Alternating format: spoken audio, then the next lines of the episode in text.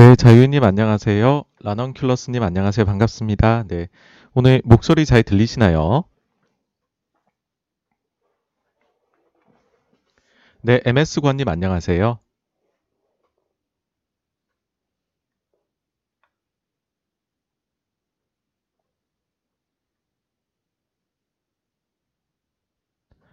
네, 지금 혹시 목소리 잘 들리시나요? 어떠세요? 아, 네, 감사합니다. 네, 네, 네, 자신감을 가지고 시작하겠습니다. 예, 세잔폴님 안녕하세요. 반갑습니다.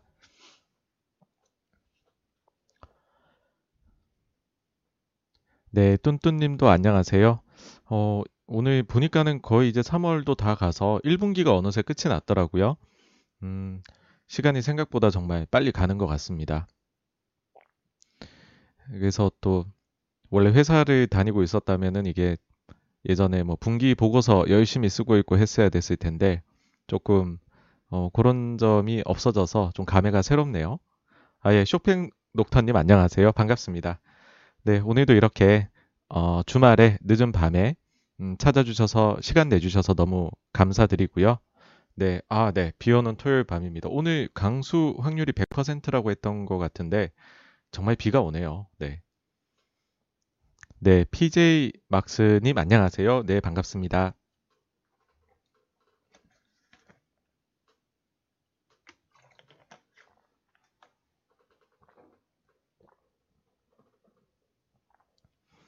오늘도 이제 좀 준비된 내용이 많아서 그러면은 지금 바로 한번 시작을 해 보도록 하겠습니다. 오늘 이제 다룰 부분들인데요. 크게 여섯 꼭지입니다. 원래 일곱 꼭지 말씀드렸었는데 터키 관련된 부분을 1번에 그냥 다 넣어버렸습니다. 그래서 첫 번째는요. 어, 지난주에 자산시장에서는 무슨 일이 있었을까? 요거 한번 말씀드리고요. 그 다음에 두 번째로는 이제 어, 슬슬 불붙기 시작하는 미국과 동맹 그리고 중국과의 갈등. 그 다음 세 번째는 비트코인 결제를 시작한 테슬라와 비트코인 거래가 정지될 거라는 레이 달리오. 그리고 네 번째는 박창구 회장이 완승한 금호석유화학 주총.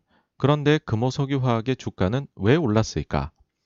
다섯 번째는 SK텔레콤의 중간 지주 전환 선언, 어, 향후 투자 전략에 대해서 말씀드릴 거고요.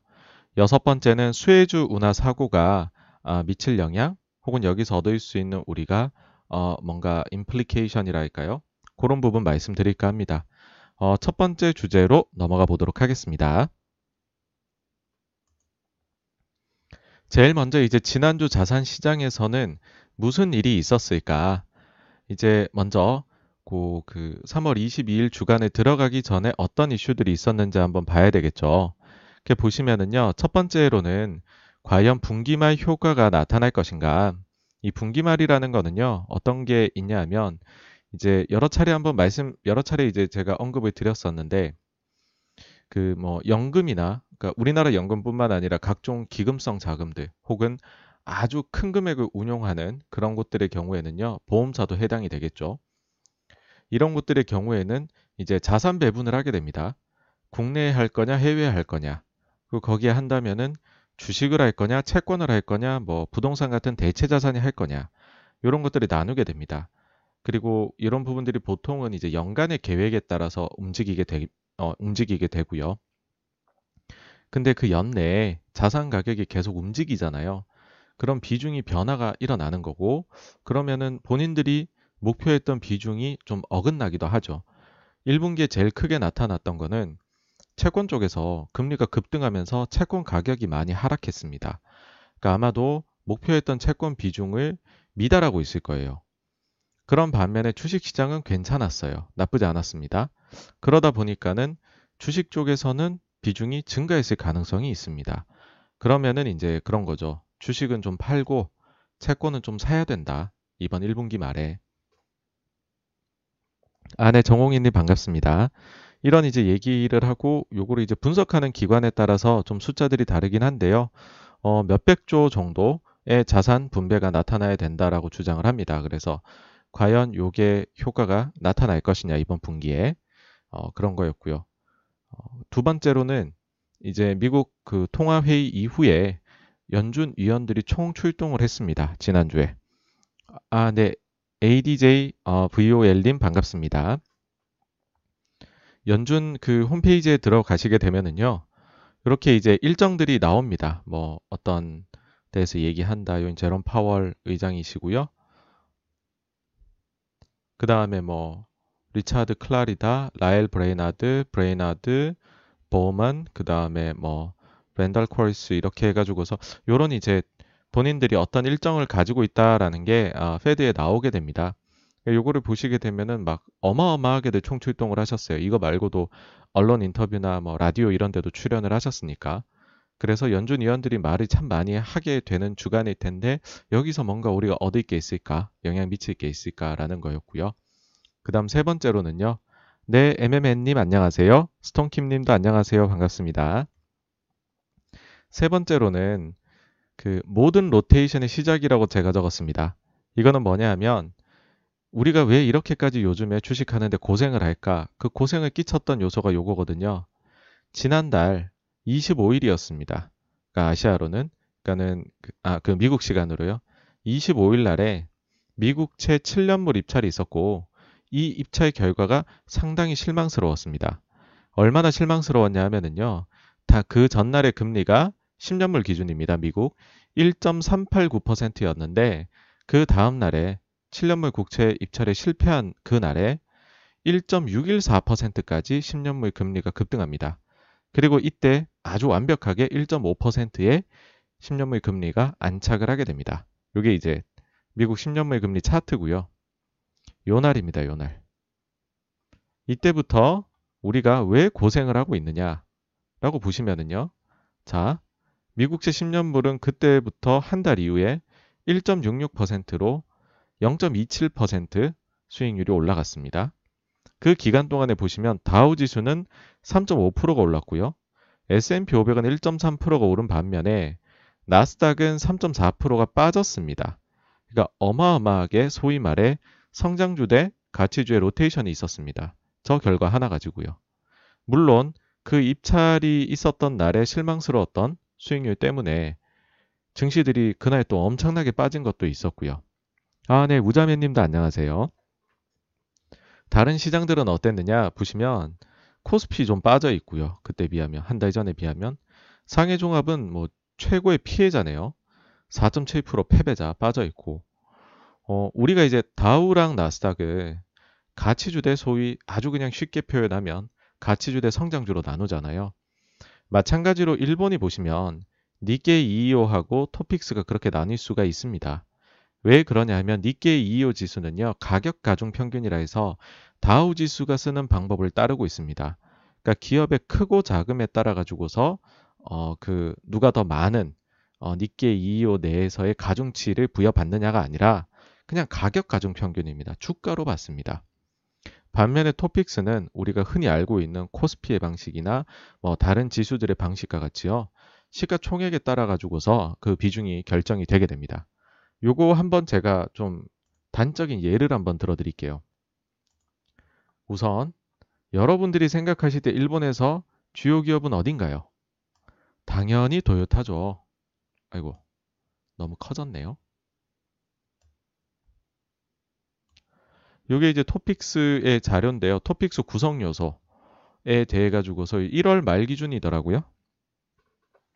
보시면 도요타가 2.99%, 소프트뱅크 그룹이 2.5%, 소니가 2.5%, 뭐 이런 식으로 나옵니다.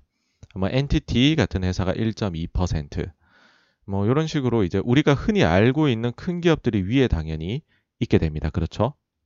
자, 그런데 니케이는 어떻게 되는지 한번 볼게요. 니케이는 보니까는 유니클로가 13%를 차지합니다. 소프트뱅크 그룹이 아까 3%가 좀 2.5% 아, 정도였는데 7.4%고 뭐 이게 보시면은 KDDI가 NTT보다 위에 있습니다. 그죠? 뭐 지수가 뭐 이래 이렇게 생각하실 수가 있어요. 도요타 한번 보실까요? 0.98%입니다. 시쉐이도하고 차지하는 비중이 같네요. 니케이 지수에 미치는 영향으로 보면은 이게 이런 식으로 지수가 구성이 되어 있기 때문에 소위 말해가지고서 일본에서 성장이 좀 잘 나오는 기업들을 니케이 지수 위에다가 확 박아버렸어요. 그래서 니케이 지수는 좀 일정 부분 일본에서 성장을 의미하고요. 그 다음에 토픽스는 어, 우리가 흔히 알고 있는 지수 그런 거라고 보시면 됩니다. 근데 여기도 어, 마찬가지로 로테이션 트레이드가 상당히 많이 나타났으면 우리가 확인할 수 있다. 네. 그렇게 보시면 될 것 같습니다. 아, 네. 꺼벙이 님도 안녕하세요. 그러면은 이게 좀 더 구체적으로 개별 종목 단으로 들어가면 무슨 일이 있었을까? 그날 이후 7년물 입찰 실패 이후죠. 2월 달에 보시면은 이제 아크 이제 이노베이션 제일 큰 거죠, 이거. 이거. 그 아크 K의 경우에 그 기간 동안 수익률이 아까 보시면은 다우는 올랐고 S&P도 올랐는데 나스닥 3% 빠졌는데 아크 17% 빠졌어요. 그 당일날에 6% 빠졌었거든요. 테슬라 아직까지 16% 빠졌고요. 그날 8% 빠졌습니다. 펠란티어 같은 경우에 14% 빠져 있어요. 그날 9% 빠졌었고요. 근데 아마존 같은 거 보시면 딱 그냥 나스닥처럼 움직였어요. 반대로 버크셔 요즘 제가 굉장히 이제 애끼고 관심을 가지는 버크셔의 경우에 3% 올랐고 뭐 이제 은행주 대표로 그냥 가지고 와봤어요. 웰스파고 같은 경우에도 3% 올랐고 그 다음에 이제 시클리컬 대표한 엑슨모빌 조금 올랐고 그 다음에 이제 통신주 요즘에 괜찮으니까 보시면 버라이즌도 조금 올랐습니다. 그러니까 완벽하게 아, 승자와 패자가 나눠졌었다. 그렇게 어, 보실 수 있을 것 같습니다. 그럼 이게 한국 시장에서는 어땠냐? 라고 보시면은요. 한국 시장의 경우에는 좀 개별 종목 단의 이슈들이 좀 많기는 했었어요. 뭐 그러기는 했는데 우리도 뭐 그렇게 크게 다르지 않았다. 뭐냐면 보시면 뭐 KT, SKT는 뺀 게 이제 지금 중간 지주 얘기 나와가지고서 이 주가를 이렇게 표현하기 좀 그럴 것 같아서 KT 가져와봤습니다. 그 다음에 포스코도 자사주 매입이 있었으니까 현대제체 가져가 봤고요. KB금융은 또 배당 관련해가지고 이슈가 있었으니까 신한금융을 가지고 온 건데 어쨌든 뭐 요즘에 인기 있는 가치주들이죠. 통신이나 시클리컬이나 금융이나 이런 데들은 플러스가 많이 났는데 소위 성장주 군들은 좀 마이너스가 많았다. 그래도 우리나라는 좀 개별 이슈들이 있으면서 어, 수익률이 조금 차별화되는 것 종목들도 나오긴 했지만은 하여튼 큰 흐름에서는 차별화가 글로벌하고 비슷하게 나타났었다. 예, 그렇게 보시면 될 것 같습니다. 그래, 어쨌든 그래서 드리고 싶은 말씀은 이 목요일에 입찰 2월 달 거, 요게 이제 문제였는데, 아, 이번 주에 있었습니다. 지난 이제 목요일에 있었습니다. 그래서 요거 꼭 봤었어야 된다라는 거. 그래서 요게 이제 20일 주간을 시작하기 전에 우리가 아, 살펴봐야 되는 이슈였다. 요런 거고요.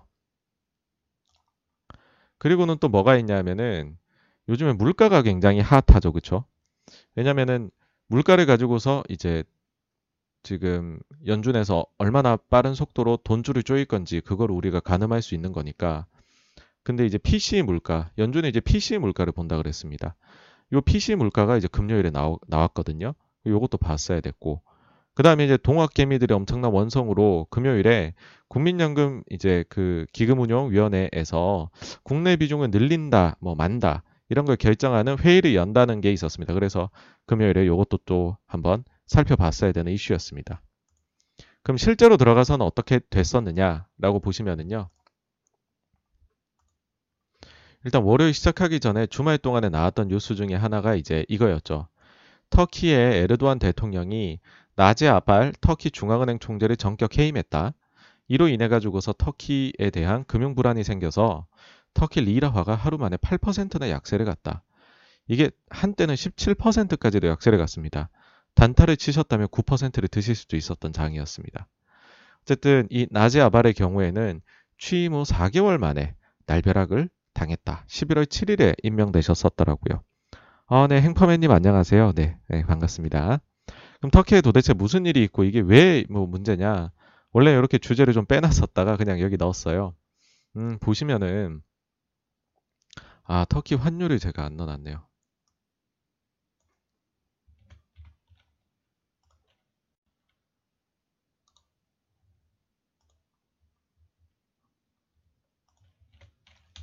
이게 이제 지금 터키 환율을 한번 보시면 거의 뭐 망하는 나라의 전형입니다. 사실은 이제 10년 차트를 두고 보시면은요. 2014년도에 에르도안이 정권을 잡았습니다. 그때부터 환율이 한 4배 정도 약세가 됐어요. 4배 정도. 근데 지난 1년을 보시면은요. 이날 최고치를 찍고서는 급격하게 약 한 20% 정도 터키 리라화가 음, 이렇게 안정화를 딱 이렇게 펼쳐요. 안정된 랠리를 보이죠, 그쵸?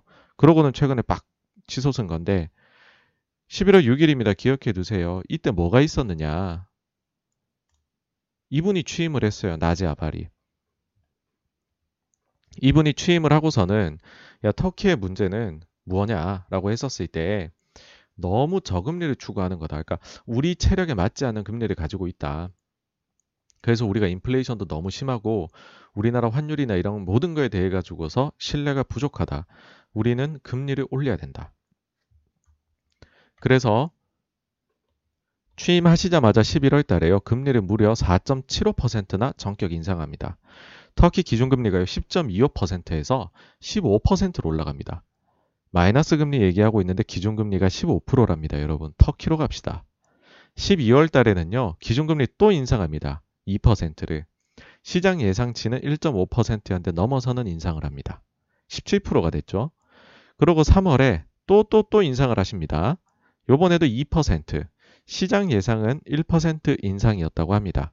자, 이렇게 세 차례에 걸쳐서 엄청나게 인상을 하니까 에르도안이 열이 받은 겁니다. 이 독재자 입장에서는 여기는 트럼프의 정책을 굉장히 좋아했거든요. 야, 경제를 살리려면, 좋아 보이게 하려면 금리를 낮춰야 된다. 공개적으로 저금리를 추구를 했습니다. 그래서 2019년 이후로요, 중앙은행 총재가 터키에서 무려 3명이나 경질이 되었습니다. 그러니까 이러다 보니까는 사람들이 터키를 믿지 않았던 거죠. 근데 나제 아발은 전격적으로 인상을 했고 또 그동안에 에르도안이 자르지 않으니까 사람들 생각에는 아 이런 정책을 에르도안이 이제 받아들이는 건가?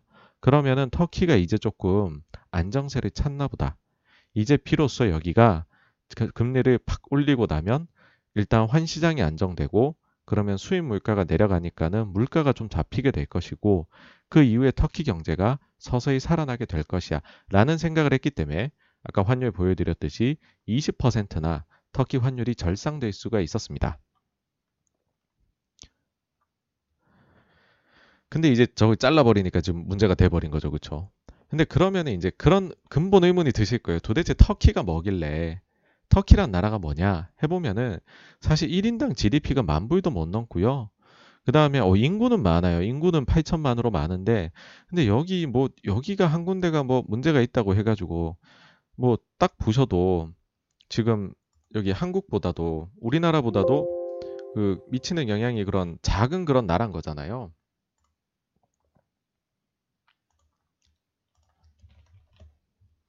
근데 저런 터키가 터키에서 무슨 뭐 문제 생기는 거 가지고서 우리가 왜 이렇게까지 좀 어, 사람들이 신경을 곤두세우고 봐야 되나? 이게 비교해서 보시면은 한국의 GDP하고 터키 GDP 차이입니다. 두 배 이상 나네요. 두 배 이상. 그리고 딱 에르도안이 잡자마자부터 마이너스가 되고 있고요. 뭐 물론 이제 터키는 영혼의 경쟁자가 그리스니까 그리스보다만 잘 나가면 되긴 하지만 한국의 절반 수준도 안 되는 나라에서 뭐 금리를 좀 해가지고서 환율이 어떻게 됐다 해서 우리가 이거를 왜 봐야 되느냐라고 하면은 이게 이제 금융시장이 가지고 있는 연쇄 작용 때문입니다. 어, 유럽의 은행들이 터키에 많이 물려 있다고 합니다. 그 중에서 특히 스페인이 많이 물려 있다고 해요. 유럽의 은행들이 터키에 이제 물려 있는 물려 있는 이라보다는 ex, 이제 그 노출되어 exposure라고 하죠. 자 보시면은 이제 스페인이 상당히 많고요. 프랑스, 이태리, 그러니까는 스페인은 60조가 넘네요 우리 돈으로. 프랑스, 이태리, 영국, 미국, 독일, 일본. 그다음 그다음 여기 한국입니다. 한국. 여튼 이제 이 정도의 금액들이 있으니까는 문제가 있는 거 아니냐. 연쇄 작용으로 터키가 망하면 그래서 보시면은 스페인의 2대 은행인 BBVA가 아, 주가가 폭락을 합니다. 여기가 왜 그랬냐 하면은요. 이익의 14%가 터키에서 어, 발생을 하는 어, 그런 구조를 가지고 있는데 왜 그러냐면은 이제 절반의 지분을 터키 은행의 하나를 지금 가지고 있답니다. 그래서 여기에서 발생하는 이익이 큰데 이게 사라지지 않을까? 그럼 얘가 주가가 폭락한다. 근데 이제 회사 측에서는 뭐 그런 얘기를 했어요. 우리는 리라와 가치가 10% 하락할 때 유로 대비로 해가지고 말이죠. 은행 자기 자본에 미치는 영향은 0.02% EBP 뿐이다. 왜냐하면 우리가 환해질을 다 해놨다. 그러니까 너무 걱정하지 마세요. 어, 좀 뭐, 나름대로는 전략을 잘 짰다라고 할 수 있지만은 어쨌든 이 정도로 노출도가 꽤 있다. 그러니까는 최악의 시나리오 그러는 그리는 건 그런 거죠. 터키가 망한다. 스페인의 은행도 망한다. 그러면 그게 연쇄적으로 또 스페인 은행의 주주들이거나 뭐 돈을 빌려준 데들이 연쇄적으로 망한다. 뭐 이런 거를 그리는 거죠, 이제. 참고로 보시면 이제 그, 그 방크 빌바오 여기가 이제 아까 말씀드린 이대 은행이고요. 그 밑에 보시면은 이제 우니크레딧, 이태리, 그다음 러시아, 프랑스 BNP 파리바 뭐 이런 데들이 다들 이제 그 터키 은행에 어 뭐 그거를 좀 가지고 있습니다. 예. 그래서 요런 데들이 하여튼 간에 좀 연쇄 작용이 있을 수 있다는 게 우려였고요. 근데 뭐 결론적으로 말씀드리면 그리고 지금 증시를 보셔도 아시겠지만 이거는 짜증은 나지만은 판을 뭐 이제 흔들지는 완전히 못하는 그런 요소입니다. 왜냐하면은 뭐 터키 자체가 사이즈가 어쨌든 절대적으로 좀 작은 측면도 있고요. 그리고 또 한 가지가 보시면 이미 비중을 좀 줄여가고 있습니다. 제일 컸던 때가 이때예요.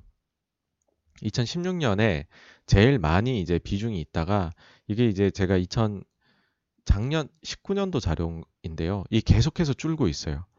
그러니까는 지금도 보시면은 그 스페인이 갑자기 되게 커졌잖아요. 그렇죠? 스페인이 이런데 반대로 뭐 이제 다른 나라들의 경우에는 다들 지금 비중이 급감하고 있다. 뭐 그렇게 보시면 될 것 같습니다. 그러니까는 음, 요 부분은 이제 뭐 요 정도로만 아우 좀 짜증은 나지만 뭐 별일은 아닐 수 있겠다. 궁극적으로 봐서는. 근데 영향 받는 애들은 저런 애들이 있네. 이렇게 보시면 될 것 같습니다. 그래서 결론적으로 저는 이제 별일은 아닐 수 있는데 진짜 터키에 대한 신뢰도는 이제 거의 뭐 가지기가 어렵겠다. 진짜 에르도안이 물러나기 전까지는 터키에 투자를 하려고 하는 외국인 투자자는 없을 것 같다 하는 생각입니다. 어쨌든 요 문제가 이제 제일 주말에 나왔던 컸던 뉴스고요. 그다음 그 전주 뉴스 중에서 유가 폭락이 좀 있었습니다. 이게 이제 목요일에 유가 7%나 폭락을 해서 WTI 기준으로 겨우 60달러의 턱걸이를 했었어요. 근데 이게 시작이 뭐였냐면 IEA 국제 에너지 기구에서요. 최근에 이런 것들 있잖아요. 뭐 원자재 이제 슈퍼사이클 들어가는 거 아니냐 했는데 아니 그거 아니야라고 대답을 한 거죠. 보고서를 써서요. 오일 슈퍼사이클 아니다. 이유가 뭐냐? 재고랑 공급이 많다. 그럼 이제 IEA 자료를 한번 저희가 참고를 해보면 좋을 텐데요.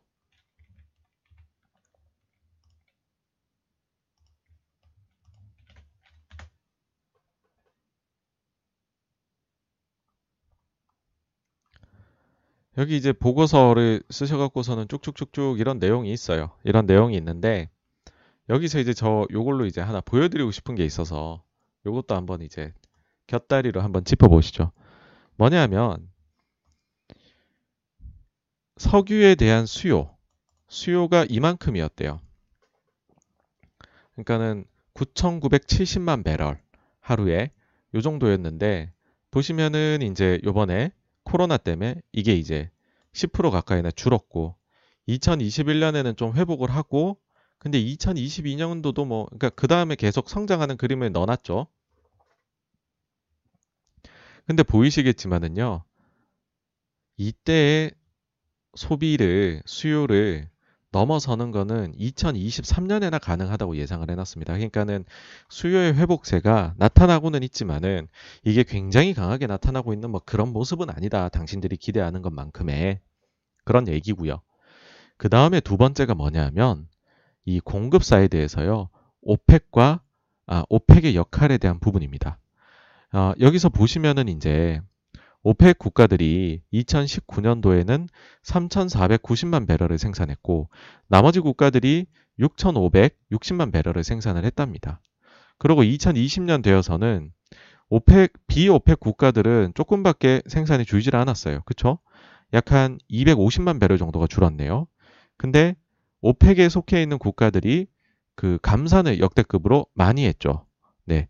그래가지고서 약 한 400만 배럴을 줄였습니다. 사실 오펙 플러스에서 줄인 거가 여기에 들어가 있을 거예요. 그러면 이것까지 포함하면 지금의 오펙 플러스의 역대급 감산이 여기에 반영이 되어 있다. 그렇게 보시면 되는데 이 부분이요. 자, 한번 계산을 해볼 수 있는 거죠. 뭐냐면 지금 오펙 플러스가 감산을 하고 있는데 언제 정도면 이 감산이 끝이 날 것이냐인 거죠.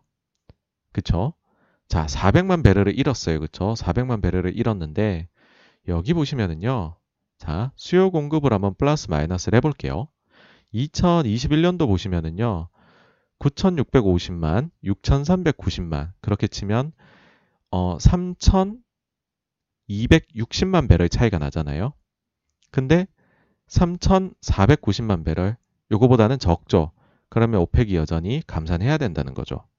2022년으로 가보시면요. 9,940만 대 6,600만 3,340만 배럴 차이 나죠. 역시나 3,490만 배럴보다 적어요. 이때까지도 감산을 해야 된다는 겁니다. 2023년으로 가면은요. 24년으로 가면은요, 여러분. 아니, 3년은 가야죠. 죄송합니다. 3년으로 가면은 이제 1억 배럴이네요. 그쵸? 1억, 어, 120만 배럴에서 6,710만 배럴을 빼게 되면 3,410만 배럴 정도 됩니다.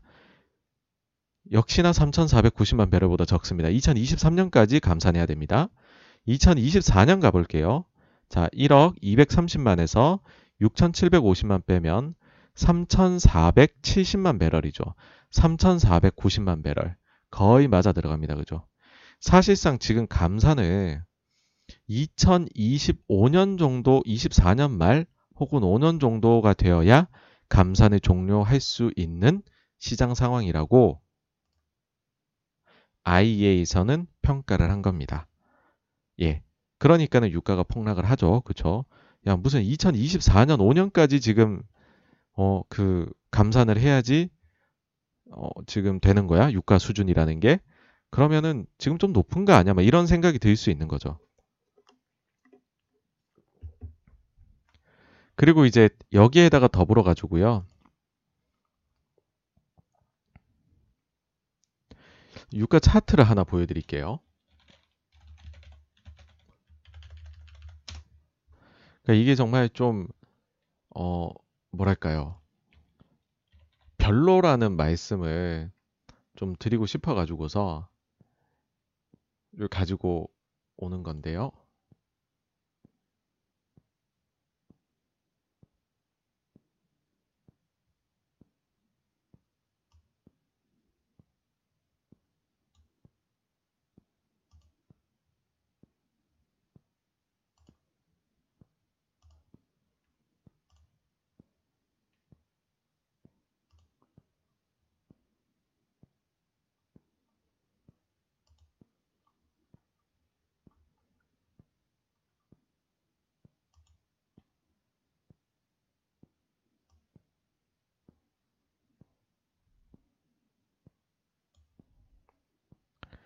요걸 이제 두고 보시면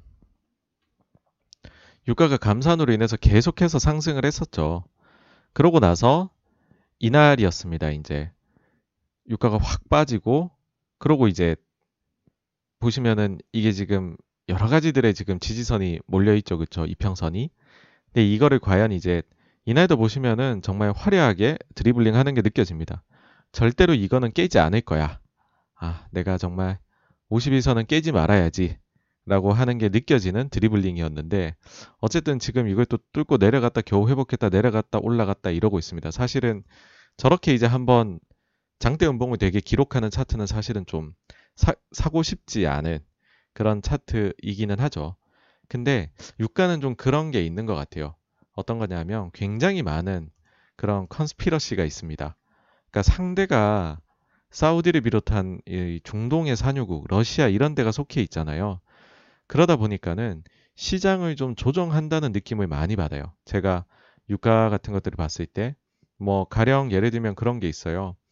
여기 이제 많은 투자자들이 미국에서 발표되는 재고 지표, 이런 거를 이제 참고를 많이 하잖아요. 유가 관련해가지고서 트레이딩을 하실 때. 그리고 거기는 이제 유료 자료를 쓰게 되면은 그 자료를 조금 빨리 어, 대충의 넘버를 알 수 있는 걸로 또 유명하기도 하고요. 그러다 보니까 그게 굉장히 관심을 받는데 어떤 경우에는 그냥 사우디에서 어, 그 재고만 줄이기 위해서 배를 빌려서 그 원유 빼와 가지고서는 배에다 실어놔서 재고 줄었다. 이런 식으로도 한다라는 썰이 있습니다. 그러니까 유가를 유지를 시키기 위해서. 그래서 유가는 정말 차트를 저걸 잘못 보고 들어가면 큰 코 다칠 수가 있다. 이런 말씀을 한번 드리고 싶습니다. 그 최근에 또 이런 음모론까지 있는 거죠. 왜 하필 지금 수혜주에 배가 끼었을까? 예. 이가 아니었으면 유가가 더 폭락을 했을 것 같은데 이게 지금 거의 유가가 잘못하면 차트상 완전 무너질 뻔한 걸 살려낸 거거든요. 뭐 하여튼 요런 지금 음모론도 있다는 건 말씀을 드리고요. 이게 이제 그 전주에 있었던 일입니다. 그러다 보니까 월요일 증시가 아시아 증시는 조금 방향성이 없는 증시 모습을 보였었고요. 서구 증시에서는 어떤 소식이 있었냐면 제롬 파월 의장이 뭐 그러니까는 별 다른 다른 거에 대한 말은 없었는데 코인에 대해 좀 부정적인 멘트를 하셨어요 또.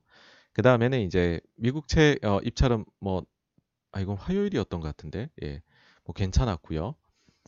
그 다음에 이제 어, 요게 이제 좀, 좀 약간 나왔었죠. 유럽이 연합으로는 천안문 이후 최초로 중국에 대해 인권 제재를 했다는 거고, 그 다음에 이제 뉴욕타임즈에서 어, 단독으로 보도가 됐던 게 3조 달러 인프라 투자 계획에 대한 좀 세부적인 게 나왔습니다. 한 말씀 드릴게요. 대통령의 자문그룹이 금주 내에 바이든 대통령에게 인프라 법안을 브리핑할 예정이다. 이것은 3조 달러 부양책을 두 개 법안으로 나눠서 추진하게 된다.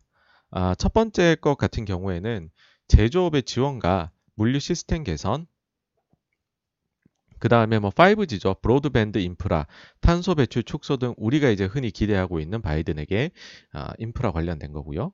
두 번째는 무급 휴가의 확대, 교육 인프라의 개선 등 경제적 불평등 해소에 집중하는 그러니까 바이든이 가지고 있는 신념이라고 할 수 있겠죠. 이렇게 두 개를 나눠 가지고서 법안을 추진을 하겠다고 합니다.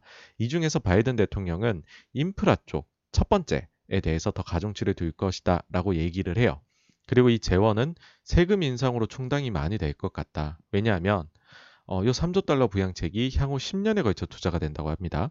그렇게 되면 지금 바이든 정부에서 얘기하고 있는 세금 인상안 이게 만약에 그대로 적용된다면 향후 10년간 2조 1천억에서 2조 4천억 달러 가량의 세수 증대 효과가 있다고 합니다. 그러면 얼추 비슷해지기 때문에요. 뭐 이제 충당이 거의 된다는 거죠. 여기서 저희가 생각해 볼 수 있는 거는 일단은 헤드라인 넘버는 좋았다. 우리가 2조 말하는 사람들이 있었는데 그보다 큰 3조 얘기한다. 그런데 생각보다 10년간 진행이니까 연간으로는 나오는 금액이 좀 적다. 뭐 반대로 얘기하면 국채 시장에서는 연간으로 부담해야 되는 어, 그 국채 발행 어, 그 금액이 좀 적다. 그러니까 이게 다음으로 이제 좀 풀어서 말씀드리면 이게 거의 뭐 보니까 세금 인상으로 충당이 가능한 수준이다. 그러면은 국채 발행의 부담이 낮아지고 금리 상승의 우려도 좀 낮아지는 거다. 막 이런 거를 좀 내포하고 있다. 그리고 어 이제 두 개로 나눠졌는데 현실적인 거를 택했다라고 생각을 하는 게 인프라 이제 이 3조 달러 법안에 대해 가지고서는 공화당에서도 굉장히 벼르고 있었다라는 기사들이 많았습니다. 뭐냐 하면은 이건 내가 통과 안 시켜줄 거야. 여기는 트로이의 목마 같은 법안들이 너무 많이 들어갈 것 같아. 가령 세금 인상 같은 것들을 덕지덕지 그 안건에다 붙여 넣어서 나올 거야. 바이든은. 그렇게 생각을 이제 했었죠. 그래서 아예 통과가 안 될 수도 있다라는 생각도 사람들이 했는데 이렇게 두 개로 나눠 놓고 이제 인프라 안은 뭐 여기다 만약 세금이 껴넣지 않는다라고 하게 되면 공화당의 협조는 상당히 쉽게 받을 수 있을 것 같아요. 그러면 요 첫 번째 안은 좀 빠르게 통과될 수 있고 두 번째 안을 가지고서 좀 싸우지 않을까 그런 생각입니다. 그래서 상대적으로 법안의 통과, 일부 통과의 가능성은 또 높아졌다. 그렇게 어, 생각할 수 있을 것 같습니다. 요날은 뭐 증시가 뭐 별일 없이 넘어갔던 하루였고요. 이제 화요일입니다. 이제 화요일에는 증시를 좀 아시아 증시의 경우에는 미국 유럽하고 이제 중국의 그 갈등이 좀 불거져 나오는 거에 대한 경계론이 있었고요. 그에 따라 가지고서 증시들이 좀 빠졌었습니다. 반대로 서구 시장의 경우에는 그 파월 의장이 거의 뭐 굉장히 자주 나왔습니다. 이번 주에. 파월 의장하고 옐런 이제 그 장관이 청문회에 참석을 하셨어요. 근데 별다른 발언은 없었고 그냥 이제 옐런이 이런 얘기를 했었습니다. 국채 만기를 길게 가져갈 계획은 없다. 어, 이거는 이제 두 가지의 함의가 있는데요. 하나는 채권 발행이 많이 이제 증가할 우려는 좀 접어두시라 하는 거죠. 만약에 채권 발행을 장기채를 많이 발행해가지고 적자 채권 내가지고서 뭐 이제 부양책을 쓰는 거다라고 했었으면 국채 만기가 길어지게 되겠죠. 그렇죠? 근데 이제 그럴 계획이 없다라는 것 자체가 발행 증가 우려가 좀 낮아진다는 거고 또 하나가 이제 Operation Twist 어, 가능성을 혹시나 사람들이 계속해서 좀 가져보려고 하는데 사실 지금 많이 낮아져 있죠. 뭐 워낙 자산 시장 좋으니까요. 근데 이제 그런 것들을 다 일축시키는 발언이었다라고 생각을 합니다. 그리고 이제 유가 급락이 또 화요일에 나타났었고요. 그다음 우리 장에 좀 중요하게 어, 작용했던 거가 장 종료 후에 인텔에서 220억 아 200억 달러 투자 계획이 발표가 됐습니다. 이것도 또 한번 살펴보면요. 사실 지난 1월 달에 인텔의 전 CTO 출신인 팻 갤싱어가 어, 전격적으로 대표로 취임을 하게 됩니다. 대표 교체가 된 거죠. 이날 이제 주가가 이 발표로 많이 올랐었습니다. 그리고 그 이후에도 지금 상승 중인데요. 사실 제가 이제 요 라이브 방송에서 인텔의 CEO 교체로 주가가 오른다, 오를 것 같다라고, 그러니까 이게 좋은 뉴스 같다라고 말씀을 드렸던 적이 있습니다. 근데 이제 왜 그런 좀 이제 생각을 가졌는지는 좀 뒤에 다시 한번 말씀드리겠고요. 일단 이 투자 계획을 좀 살펴볼게요. 여기서도 저희가 좀 얻어갈 게 있더라고요. 하나는 뭐냐 하면 총 200억 달러를 투자해 미국의 반도체 공장 두 곳을 신설하겠다. 도, 독립적인인데 독집적인은 무슨 말일까요? 예. 독립적인 비즈니스로 파운드리 사업 확대하겠다. 그러니까는 외부에 안 주고 우리가 직접 하겠다. 아, 그런데 이제 여기서부터 문제죠. 글로벌 반도체 수요는 꾸준히 증가하고 있지만 반도체 제조 시설의 80%는 아시아에 집중돼 있더라. 이런 정치적인 발언을. 근데 더 정치적이죠. 바이든 행정부로부터 우리는 많은 도움을 받고 있다. 인텔이 파운드리 서비스를 확대할 경우 미국 내 반도체 자금률이 크게 올라갈 것이다. 미국 정부에서도 정부에도 미국에서 생산한 반도체 제품이 공급될 것으로 기대한다. 아마존, 시스코, 에릭슨, 구글, IBM, 마이크로소프트, 퀄컴 등이 우리의 파운드리 사업을 적극 지지하고 있다. 그리고 미국에 3,000개 이상의 고임금의 고용이 창출되고 15,000개 이상의 장기 일자리가 생겨나게 될 것이다. 다만 어, 뭐 현실적인 문제죠.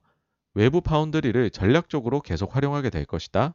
앞으로도 삼성전자, TSMC 등 기존 업체와 협력해 파운드리 시장을 키워나가는 가운데 가운데 경쟁 우위를 우리가 점하겠다. 잘해보겠다. 자, 그럼 여기서 우리가 얻을 수 있는 거는 이제 그 미국 정부에서 본격적으로 사실은 반도체에 대해 가지고서 어, 좀 약간 아 이거 우리가 다시 한번 열심히 해야 되겠는데 그런 생각을 가지기 시작했다. 그런 점을 좀 알리는 거라고 생각을 합니다. 근데 이제 여기에 대해서 이런 의구심 많이 가지시죠. 이게 인텔이 실현 가능성이 있을까? 왜냐하면은요, 지금 장비 구하기가 너무 어렵거든요. 그러니까 단순히 뭐 지금 내가 투자를 좀 늘리고 싶다고 쉽게 할 수 있는 상황이 아닙니다. 왜냐하면 이제 7나노 공정부터는 EUV 노광기가 굉장히 중요한데 이미 경쟁자들이 삼성이나 TSMC 같은 곳들이 입도 선매를 해버렸어요. 여기도 지금 물량이 부족하다 할 정도로 사갖고 가격이 올라가고 있는 상황입니다. 더불어서요, 또 파운드리 쪽이 워낙 지금 상황이 좋기 때문에 중고 장비도 그러니까 일반론적에서요. 이 업계가 중고 장비도 지금 구하기가 좀 어려운 상황에 있습니다. 그래서 아, 이 현실 가능성이 좀 없는 거 아니냐라고 말, 말씀하시는 분들도 계세요. 근데 저는 이렇게 생각해요. 이거 좀 이뤄질 것 같다는 생각이에요. 뭐냐 하면 정부의 의지가 굉장히 중요하다고 생각을 하거든요. 이게 보시면 지난 2월 달에 나왔던 건데 반도체하고 뭐 그 배터리 등에 대한 공급망을 점검하는 행정명령을 바이든이 서명을 합니다. 그러니까 이때부터 사실은 반도체 쪽에서 뭔가 아, 미국이 왜 반도체 쪽에서 우리가 뒤처지게 됐지 아시아에 그런 생각을 가지고서 본격 행동에 나서게 되었다. 그걸 사실 확인할 수가 있었던 거죠. 이거를 보면서 저는 들었던 생각이 마치 저희가 1981년도 그때 보시면 아, 이때가 이제 미국이 일본에 굉장히 밀리던 시기입니다. 그래가지고서 미국의 자동차 회사들이 막 거의 망하기 직전까지 몰렸고요. 저희가 의장 이 있습니다 책에서도 보셨겠지만은 제너럴 모터스가 너무 힘들어가지고서 주주 행동주의가 막 창궐했었던 그런 시기가 미국의 1980년대입니다. 근데 이 1981년도에요. 레이건이 어, 사실 신자유주의를 기치로 내걸었는데 굉장히 반무역 그러니까는 반세계화적인 정책을 내걸었었습니다. 뭐냐면 일본 자동차 수입 쿼터제를 시행을 합니다. 물론 이거를 뭐 미국이 딱 법으로 만든 건 아니고 이제 레이건이 일본 가가지고 압박을 넣으니까는 일본이 자율 규제를 통해 가지고요 연간 미국에 추출하는 차량의 대수를 제한해 버립니다. 그리고 그 후에 일본은 이제 미국에 있는 공장 같은 거 인수하고 혹은 투자를 이제 그린필드로 해서 자동차 회사들이 미국의 생산 거점을 다량으로 마련을 하게 됩니다. 이때가 얼마나 심각했었냐면 당시 일본의 일왕이 국민들에게 미국산에 대한 소비 장려 운동을 했을 정도였었습니다. 그러니까는 저는 그게 약간은 겹쳐서 보였습니다. 이걸 보면서 어 이게 이제 하루 이틀에 갈 것이 아니고 사실은 공화당도 민주당도 다 지금 뭐 미국 내에서의 생산에 대해서 강조를 하고 있는 거잖아요. 그러니까 트럼프든 바이든이든 그런 상황에서 아, 우리 인텔이 왜 이렇게까지 망가졌지? 왜 되는 게 하나도 없는 회사가 됐을까? 남들은 뭐 7나노는 뭐 좀 넘어서서 5나노 얘기하고 막 더 내려가고 있는데 아, 우리는 그보다도 더 높은 나노의 제품을 왜 생산을 못 해내고 있을까 인텔이? 그러니까는 투자를 한번 해서 직접 외부 생, 위탁 생산이 아니라 직접 개발하고 생산하겠다. 거기에 대해서 아마 적극적으로 밀어주고 장비도 이쪽이 그래서 생각보다는 쉽게 저는 구하지 않을까라는 생각을 합니다.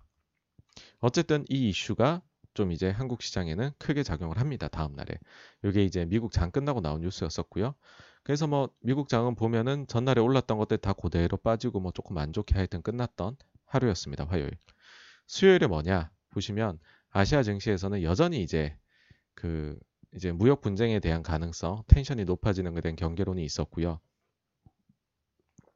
그 다음에는 유가 폭락이 좀 악재로 작용을 했습니다. 요쪽에 좋았던 주식들이 좀 빠졌었고, 근데 이제 한국 시장의 경우에는 피는 빠졌는데 닭은 많이 올랐었어요, 이날.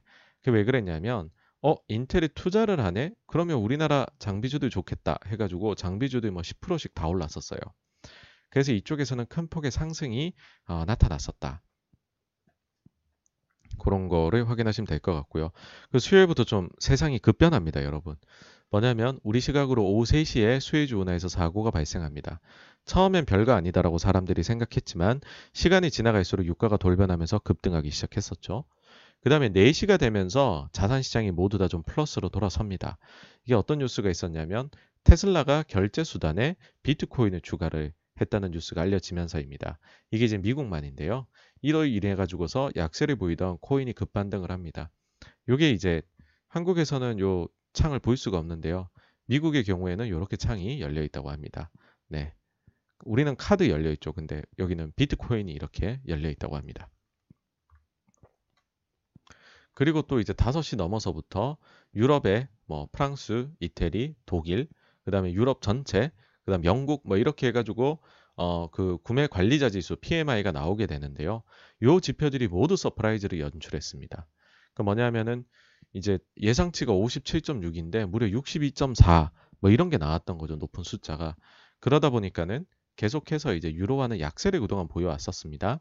그리고 유로의 그런 반대편에 있는 달러화는 계속 강세를 보여왔고 이 점이 미국 증시와 다른 나라 증시들 차별의 근본 원인이거든요. 근데 유로가 강세로 좀 전환하면서 달러 강세가 좀 누그러지는 모습을 보였었습니다. 그러니까 이건 자산 시장이 아주 좋은 거죠. 근데 또 밤에 또 벼락 같은 뉴스가 나오죠. 뭐냐면 미국에서 SEC에서 외국 기업에 대한 회계 감리를 의무화하겠다. 그러니까 이건 중국을 겨냥을 한 거죠. 그래서 중국 기업들이 폭락합니다. 20% 이상씩 막 빠져요. 그러면서 전체적으로 증시가 어떻게 되었느냐? 뭐 아시아 증시는 별거 없었고 약했고 어, 다우 같은 경우에는 괜찮았는데 약보합 나스닥의 경우에는 2%나 빠졌다. 이날이 좀 특이점이 있다는 거죠. 예. 뭐냐 하면 이제 수혜주 때문에 유가 막 급등을 했어요. 했는데 다우는 보합 정도에 그쳤습니다. 두 번째가 금리가 내렸어요. 그쵸? 사실 요날만 내린 게 아닙니다. 화요일도 내렸고요. 월요일도 내렸습니다. 그런데 금리가 꾸준히 내리고 있는데 나스닥이 꽤 큰 폭으로 빠졌다는 겁니다. 여기에 대해서 저는 어떤 생각이냐 하면은요. 이게 이제 분기말 효과가 진행 중인 거라고 생각을 합니다. 그러니까 채권은 지금 사야 되고 주식은 좀 팔아야 돼요. 근데 채권을 사니까는 금리는 내려오고 주식은 파는데 지금 사실 시가총액에서 큰 주식들은 전부 기술주잖아요. 그러니까는 기술주를 파니까 나스닥은 내리고 뭐 그런 모습이다입니다. 그래서 여전히 증시 내에서는 로테이션이 진행 중이다. 즉 성장주에서 가치주의 로테이션이 진행 중이고 이게 이날 종 이날의 기점으로 또 한 번 속도를 내기 시작하는 것 아닌가 저는 그렇게 생각이 들었습니다. 그리고 이제 목요일로 넘어오면요. 아시아 증시는 계속 방향성이 없습니다. 아시아 증시를 주도하는 뭔가 모멘텀은 없어요, 계속. 근데 이제 미국 장 시작 전에 사람들이 좀 안 좋다고 생각할 수 있는 게 나왔습니다. 뭐냐면 파월 연준 의장이 NPR 인터뷰에서 테이퍼링 단어는 안 썼지만 거의 같은 표현을 사용한 게 나옵니다. 이게 앵커의 질문입니다. 이 스크립트가 NPR에 들어가 보시면은 전체가 다 올라와 있습니다.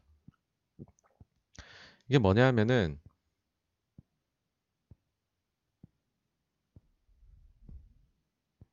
자, 이제 지금 상황이 나아지고 있다는 거죠. 우리가 돈을 뭐 엄청나게 풀었는데.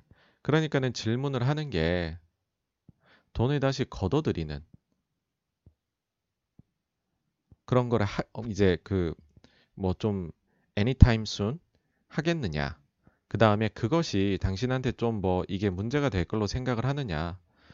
어, 아까는 사실 지금 돈 푼 거를 언제 정도에 걷어들일 걸로 예상을 하고 계시나요? 혹은 이 영향이 좀 클 수도 있다고 생각을 하나요? 라는 식의 질문을 던졌습니다. 그러면 여기에 대해 가지고서 사실은 별다른 대답을 안 해도 될 터인데 파워로 의장의 답변입니다. 우리는 이제 그 물론 전제 조건을 걸어요. 뭐냐 하면은 아주 엄청나게 더 어, 그 우리들의 목표를 향해 가지고서 그런 진보가 나타나게 되면 그러니까 상황이 개선이 되게 되면 그러면은 우리는 점차적으로 해 가지고서는 국채 매입하는 거, 그 다음에 그 MBS 지금 매입하는 거를 좀 줄여 나가겠다. 그 얘기를 합니다. 테이퍼링이라는 단어는 없어요. 그렇지만 같은 표현이겠죠. 그쵸? 그러니까 요거를 보고서 이제 우리나라에서 언론에서 많이들 어, 첫 테이퍼링 언급 뭐 이런 이제 기사들이 나온 걸 아마 보시게 되었을 겁니다. 그러고 나서는 이제 미국 실업 지표가 좀 호조를 보였었고요. 그 다음에는 요 7년물 입찰이 되게 중요하다고 말씀을 드렸었죠. 이게 놀랍게도 실망스럽게 나왔습니다. 근데 2월달만큼의 실망은 아니고 그때보다는 좀 덜하지만 그 전날, 그 전전날에 있었던 5년물, 2년물 입찰에 비해서는 조금 실망스러운 결과가 나왔어요. 근데 증시가 이를 극복하는 모습을 보입니다. 그리고 또 한 가지가요. 유가가 4% 다시 급락을 해요. 근데 결과 보세요. 어머나, 증시가 평온했습니다. 금리는 그럼 올라야지. 테이퍼링 비슷한 발언도 했고 7년물 어 이거 모든 것의 문제였는데 이게 입찰이 좀 실망스러웠는데 문제가 돼야지 변화가 없어요. 저는 이날이 좀 의문이기는 했어요. 뭐지? 그다지 좋을 게 하나도 없었던 하루 같은데 왜 이렇게 평온했을까? 금요일로 가겠습니다. 일단 한국장에서 국민연금 국내 비중 조절, 네, 장 종료의 기사가 나왔는데 한 달 뒤에 다시 논의하겠답니다. 네. 놀리는 것도 아니고 정말로 간을 많이 보는 것 같습니다. 누가 봐도 약간 그 이제 선거를 참 의식하는 행동으로 보일 수밖에 없다. 그런 생각이 들고요. 그 다음에 저희가 이제 눈여겨봐야 되는 요소라고 했었던 PCE 물가, 그게 이제 밤 10시 반에 나왔습니다. 근데 이게 이제 이거는 낮게 나오, 그러니까는 뭐 약간 낮게 나오면 베스트거든요. 왜냐하면 물가가 높으면 빨리 테이퍼링 들어간다 생각할 테니까. 근데 이게 약간 낮게 나왔어요. wow, 좋은 뉴스입니다. 그죠? 네. 그랬었고요. 그 다음에는 이제는 수혜주 운하 사고가 아이고 이거 생각보다 장기화네 해결하기에 그러면 유가가 또 재상승을 크게 했습니다. 뭐 사실 뚜렷하게 뭐 PC 물가 나오고서도 계속 장이 이랬어요. 근데 갑자기 이제 장 막판으로 갈수록 증시가 이렇게 하면서 올라갔었거든요. 사실 이제 이런 거를 보면 전형적인 강세장 마인드의 매매라고 우리가 얘기를 하는데 이게 이제 다른 종목이 아니라 이런 종목들에도 나타나요. 뭐냐면 수요일 회계 이슈로 중국 기업들이 이제 정말 계속 폭락해요. 폭락에 폭락을 거듭하던 미국 상장 중국 주식들이 갑자기 힘을 냅니다. 예를 들어서 텐센트 뮤직 엔터테인먼트가 있어요. 여기 보시면 수요일 날에 27% 빠졌고요. 목요일에 12% 빠졌고요. 금요일도 시작하고 20% 빠졌었어요. 뭡니까? 3일 사이에 60% 이상 빠졌네요. 그쵸? 주식이. 근데 이날 마이너스 1%로 장을 마감을 하게 돼요.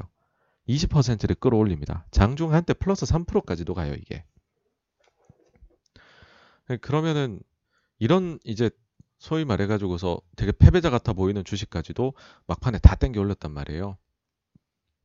그래서 이게 조금 의문이 남습니다. 이 두 개를 합치면은 보시면은요 이날은 금리도 올랐는데 나스닥도 올랐고 그 전날에는 안 좋은 뉴스가 많았던 것 같은데 다들 보합이었고 그러더니 갑자기 다음 날에 별 이슈가 없는 것 같은데 증시가 확 뛰기 시작을 했거든요. 그래서 이게 좀 갑작스럽게 뭔가 우리가 모르는 호재 같은 게 나올 수 있는 거 아닐까 하는 생각을 그 가정을 조심스레 해봅니다. 예. 그 그런 가정이 드는 거는 여기 이제 차트상으로 봤을 때 다우지수가 거의 최고점을 너무나도 힘있게 지금 금요일에 마감을 해가지고 이게 또 신고가를 가게 되면 신고가라는 거는 손해 본 사람이 한 명도 없다는 거거든요. 이론상으로는. 그럼 매도 물량이 잘 안 나와요. 어느 정도 올라서 팔고 싶은 마음이 들 때까지 매도가 적습니다. 그래서 이제 그 아주 이 새로운 시세는 좀 힘이 있거든요. 근데 그걸 지금 보여주는 차트가 다우 지수, S&P 지수에서는 나타나고 있습니다. 그래서 이런 다우하고 S&P를 그 다음에 지난 목요일, 금요일에 있었던 일들을 생각을 해보면 어, 뭔가가 좋은 일이 생길 건가? 사람들이 잘 모르는 근데 미국에서 플레이하시는 큰 손분들은 알고 계시는 뭔 일이 있나? 뭐 그런 생각을 지금 주말 내내 아마 저는 하게 될 것 같아요. 그런 게 있고 반대로는 나스닥은 좋지는 않아요 이 모습이 전형적으로 이게 지금 이렇게 수렴이 되어가는 구간인데요. 제 생각에는 좀 더 기간 조정 기가 기간 조정을 거치지 않을까라는 생각입니다. 이 모습이면 여기서 바로 가기는 좀 쉽지가 않다 그런 생각이 들고요. 그리고 이거는 이제 달러 인덱스입니다. 그러니까는 요 기간 동안 생각해 보시면 달러가 미국 채금리가 오르면서 상당히 가파르게 달러가 강세를 갔습니다. 연초에만 해도 모두가 달러 약세 얘기했었죠. 그렇죠? 그만큼 약해졌었으니까. 근데 반대로 지금은 모든 위에 이평성들을 뚫고서 강세를 보이고 있어요. 그리고 여기가 좀 크리티컬하다고 할 수 있는 200일선에 와 있거든요. 과연 이거를 힘있게 뚫을 수 있을까? 근데 앞서 보셨던 이런 정황들로 봐서는 이 부분이 한번 꺾일 수도 있지 않을까라는 또 조심스러운 예상을 해봅니다. 그래서 총평을 해보면요. 여전히 강세장 마인드가 굉장히 강력한 것 같다. 그리고 차별화가 굉장히 나타나고 있다. 그래서 저가 내릴 수 있는 결론은 여전합니다. 예. 여전히 로테이션은 진행 중이다. 이 과정은 절반 정도밖에 안 왔다. 그러니까는 물잔에 물이 반 정도밖에 안 차 있다. 그러니까 어떤 분들이 뭐 이게 넘어와서 뭐 이제는 성장주가 되고 가치주는 이 정도 랠리에선 빠져야지 이런 생각 하시는데 섣불리 그런 매매로 다시 바꾸는 거는 위험할 수 있다. 그런 생각을 네, 총평으로 해봅니다. 그러고서는 이제 다음 주에 대한 얘기인데요. 다음 주는 뭐 이런 것들이 좀 중요합니다. 일단 주말 동안의 수혜주 운하 해결 여부를 한번 보셔야 될 것 같고요. 또 주말 동안이라고 쓴 이유가 있습니다. 그건 뒤에가 말씀을 드릴 거고요. 그리고 이제 31일에는 중국에서 이제 구매 관리자 지수가 나옵니다. 그러니까 중국 지표가 이제 아무래도 좀 잘 나와야 중국이 소비를 많이 해주는 곳이니까 그러니까는 다른 나라들 지표에 또 영향을 미치니까 좀 관심 있게 보셔야 될 것 같고 원유 시장이 요즘 좀 뜨거우니까 31일 날 밤에는 원유 재고 예, 요거 보셔야 되겠고 원래 또 월초가 되면 여러 가지 중요한 지표들이 많이 나오게 됩니다. 근데 그 중에서 이제 뭐 보시면 좋을 게 일단 4월 1일 날에 중국 차이신 예, 제조 구매 관리자 지수 보셔야 될 것 같고 그 다음에는 밤에는 미국에서 나오는 ISM 어, 제조 구매자 지수 정도 보시면 일단은 어, 중요한 것들은 체크를 하시는 거다라는 생각이고요. 그리고 이제 이제 그 서구 증시는 부활절로 금요일에 노니까 그 점도 한번 예, 알아두셨으면 좋겠습니다. 어쨌든 여기까지가 이제 지난주에 있었던 자산 시장에 대한 정리였습니다. 어, 그러면은 다음으로 넘어가도록 하겠습니다. 다음은 이제 미국과 동맹국들, 그 다음에 중국과의 갈등에 대한 부분인데요. 사실 이제 저희 방송을 보셨던 분들은 바이든 정부 들어서고 토니 블링컨 요분이 이제 그 외교 쪽으로 임명이 되셨을 때 얘기를 드렸었어요. 뭐냐 하면은 여기는 이제 바이든 때 정책을 좀 많이 차용을 할 것이다. 극단적인 건 없지만은 동맹국들을 많이 활용할 가능성이 있다. 그래서 이제 이때는 좀 북한 중심으로 얘기 드렸어요. 그래서 북한에 대해 가지고서 이렇게 이렇게 보셔야 된다는데 이 영상 다시 한번 보시면 괜찮을 것 같고요. 한마디로 정리를 하자면은 외교 문제에 있어서 트럼프는 내가 해결할 거야. 내가 슈퍼맨. 바이든은 동맹이 해결하게 만들 거야. 나는 좀 뒤에서 치어리더. 요걸로 결론 내릴 수 있을 것 같아요. 이걸 실제 이제 느끼게 해주는 게, 어, 그 트럼프 때는 보면 유럽이 다 말을 잘 안 들었어요. 근데 바이든 때에는 지금 미국 말을 좀 협조적으로 잘 듣고 있는 상황입니다. 그걸 저희가 음, 확인할 수 있는 부분이 첫 번째가 유럽이 이제 연합으로는 천안문 그때 이후로 최초로 중국에 대한 인권 제재에 들어갔다고 합니다. 이게 이제 30년 만의 결정이라 하더라고요. 네. 이렇게 보시면은 EU 30년 만에 중국 제재 결정.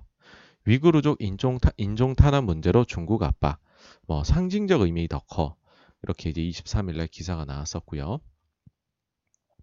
그 다음에는 이제 진짜 신장 위구르 쪽에 지금 문제가 좀 터졌죠. 최근 기사들, 기사도 많이 되는데, 여기 이제 면화 생산 관련해 가지고서 아 너무 비인간적으로 지금 면화가 생산이 되고 있다. 우리는 여기서 나오는 면화를 쓰지 않겠습니다. 누가 뭐 나이키, 버버리, 뭐 H&M 뭐 이런 데가 얘기를 했다는 거죠. 그럼 신장 위구르가 진짜 얼마나 면화를 생산하냐? 중국 내에서 신장 위구르가 제일 많은 면화 생산합니다. 이게 제일 크고 대부분이라 할 수 있는데요. 글로벌 순위입니다, 이게. 1위가 인도, 2위가 중국입니다. 그러니까는 신장에서 굉장히 많이 나오겠죠, 물량이. 근데 어쨌든 이거를 좀 건드렸다는 거고, 여기 좀 독특한 게 이거였어요. 아까도 말씀드렸지만, 트럼프 때는 진짜 지독히도 유럽 애들이 말을 안 들었거든요. 근데 지금 바이든 때 보세요. 영국하고, 어, 스웨덴은 왜 갑자기 말을 들어주지? 이런 거예요. 미국의 기업은 당연하겠지만, 네. 그리고 여기에 대해서 호주랑 뉴질랜드도 사실 뭐 최근 들어와서는 계속 중국하고 각을 세우고 있고 그리고 여기다가 미국이 일본하고 인도까지 쿼드라는 데에다가 넣어가지고서는 중국을 압박하기에 들어갔습니다.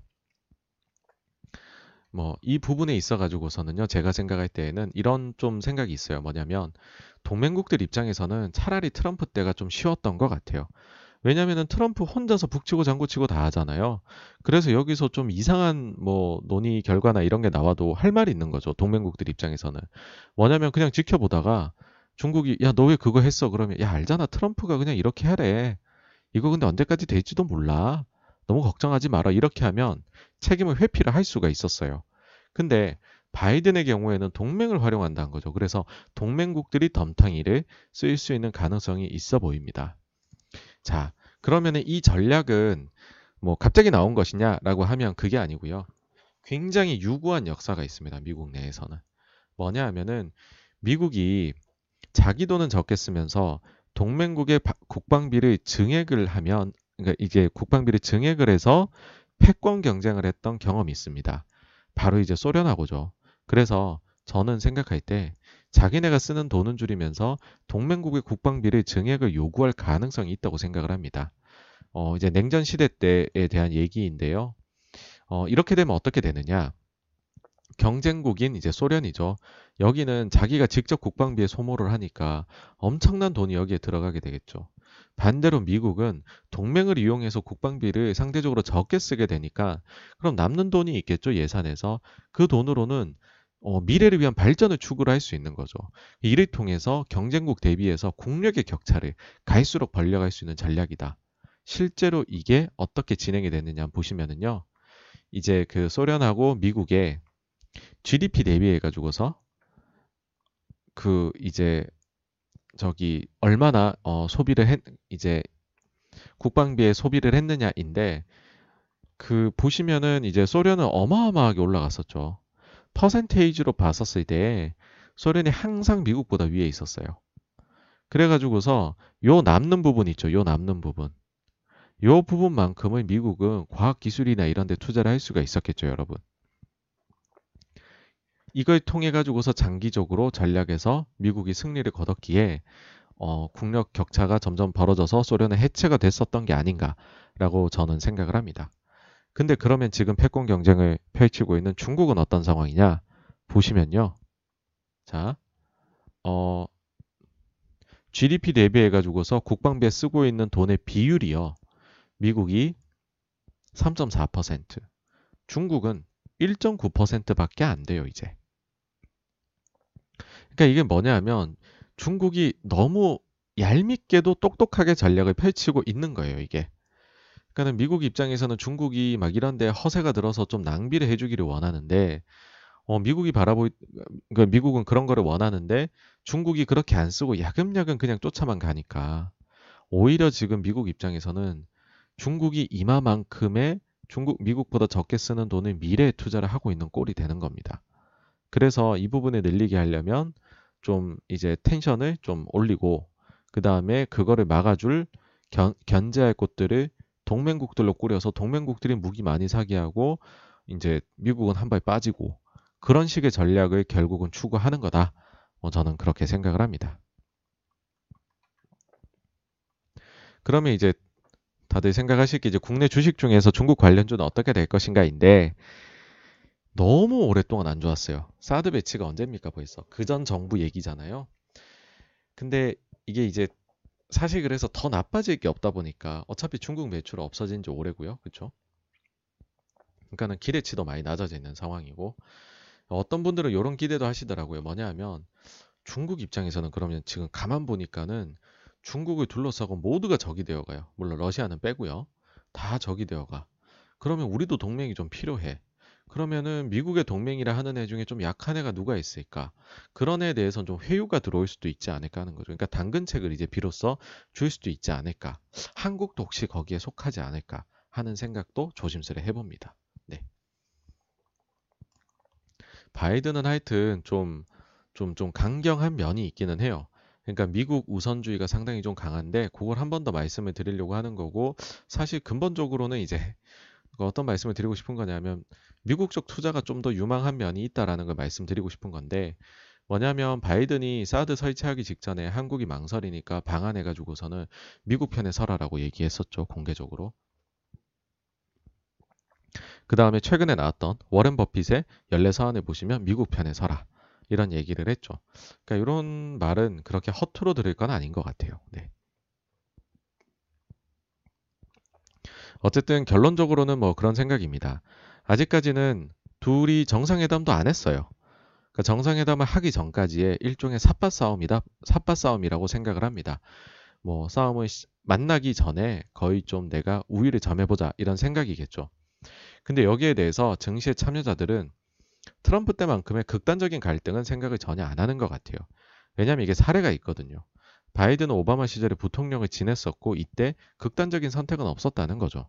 그러다 보니까는 우리가 너무 우려할 만한 건 없고 뭐 어느 정도 우리가 감내 가능한 범위 안에서 서로 핑퐁 핑퐁 하지 않겠느냐라는 생각을 하는 겁니다. 그래서 뭐 이런 생각도 들어요. 아무도 여기에 대해서 너무 이제 극단적인 생각을 안 하니까 만약에 아주 만약에 이게 갈등이 커지게 된다면 그렇게 되면 이게 일종의 좀 회색 코뿔소 같은 이벤트가 될 수도 있지 않을까. 그래서 요거는 별일은 없을 거예요 라는 기본 생각은 깔고 가지만 그래도 뉴스는 계속 해가지고 좀 체크를 해야 된다 하는 거고요. 그랬을 때 제가 뉴스 체크하기 좋은 좀 하나 사이트를 알려드리겠습니다. 후시진이라고 해가지고요. 황구시보 편집장입니다. 요가 이제 영어로는 글로벌 타임즈인데요. 이분이 트위터를 하시는데 글을 엄청 쓰세요. 근데 이게 사실상의 중국 속마음 대변인이다. 대변한다. 그렇게 보시면 됩니다. 제일 단적인 예가 알래스카에서 미팅하는 거 그거 오피셜로 뜨기 하루인가 이틀 전날에 이제 이 기사 난 거를 보고서는 이렇게 표현해요. 어, 나는 이 이제 기사가 진실이기를 바란다. 근데 여기서 이런 표현하면은 이게 되더라고요, 보통은. 제가 이제 요번 표현이 좀 재밌는 게 있어요. 이분 어떤 식으로 얘기하냐 하면은요, 뭐 이런 기사가 있다. 그러면은 이걸 써요. 내가 아는 한에서는 이런 거 같아. 그럼 이게 맞더라고요. 그 전에도 볼게요. 내가 아는 한에서는 이래. 내가 아는 한에서는 이래. 내가 아는 한에서는 이래. 내가 아는 한에서는 이래. 그러니까 사람들이 미중 무역 분쟁 딱 나오잖아요. 그러면은 후시진 트위터가 이제 중요해집니다. 이게 인기가 높아져요. 그래서 여러분들도 후시진의 트위터를 앞으로 미중 무역 분쟁이 격화가 되는 것 같다. 아, 내가 좀 체크 좀 해봐야지 하신다면 좀 보시기를 권합니다. 네. 에휴, 주식을 이렇게 어렵게 해야 되네요. 이런 것까지 봐야 되고. 근데 후시진 이 사람은 좀 선을 넘는 발언을 많이 해요. 최근에 어떤 게 있었냐면 이제 신장에 대해 갖고 사람들이 막 뭐라 하잖아요. 그러니까는 신장이 최고의 최고 퀄리티의 면화를 생산하는 곳인데 이게 이제 사진 올려놓은 거예요. 봐라. 야 이거 얼마나 지금 뭐 평화롭고 뭐 그러냐. 여기에 무슨 지금 뭐 저기 그 학대나 이런 게 보이느냐. 그런 게 있는 거죠. 이게 뭐겠습니까? 중국의 지도층의 마음이겠죠. 네.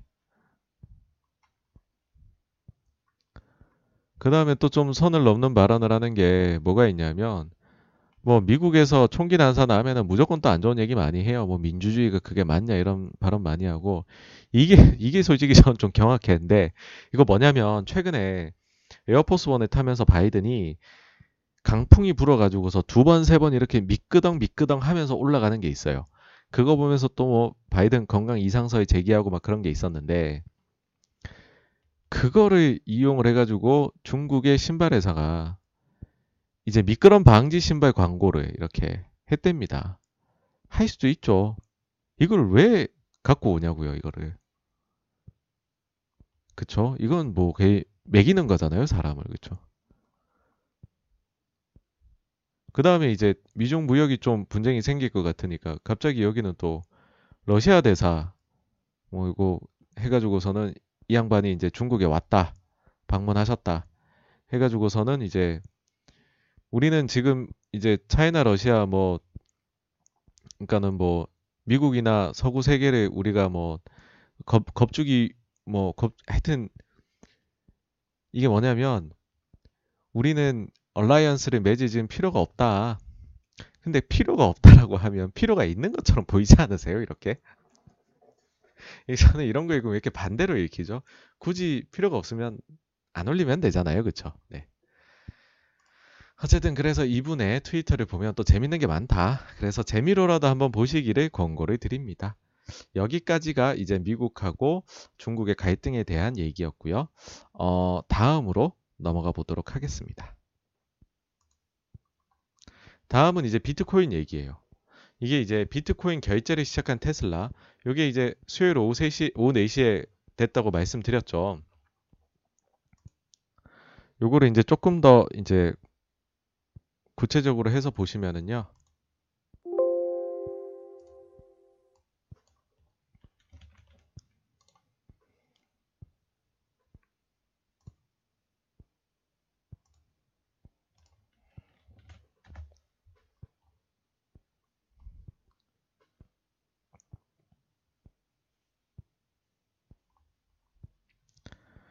요거 이제 영상으로 이렇게 네 한번 보시죠. 진짜로 이게 올라왔나 테슬라에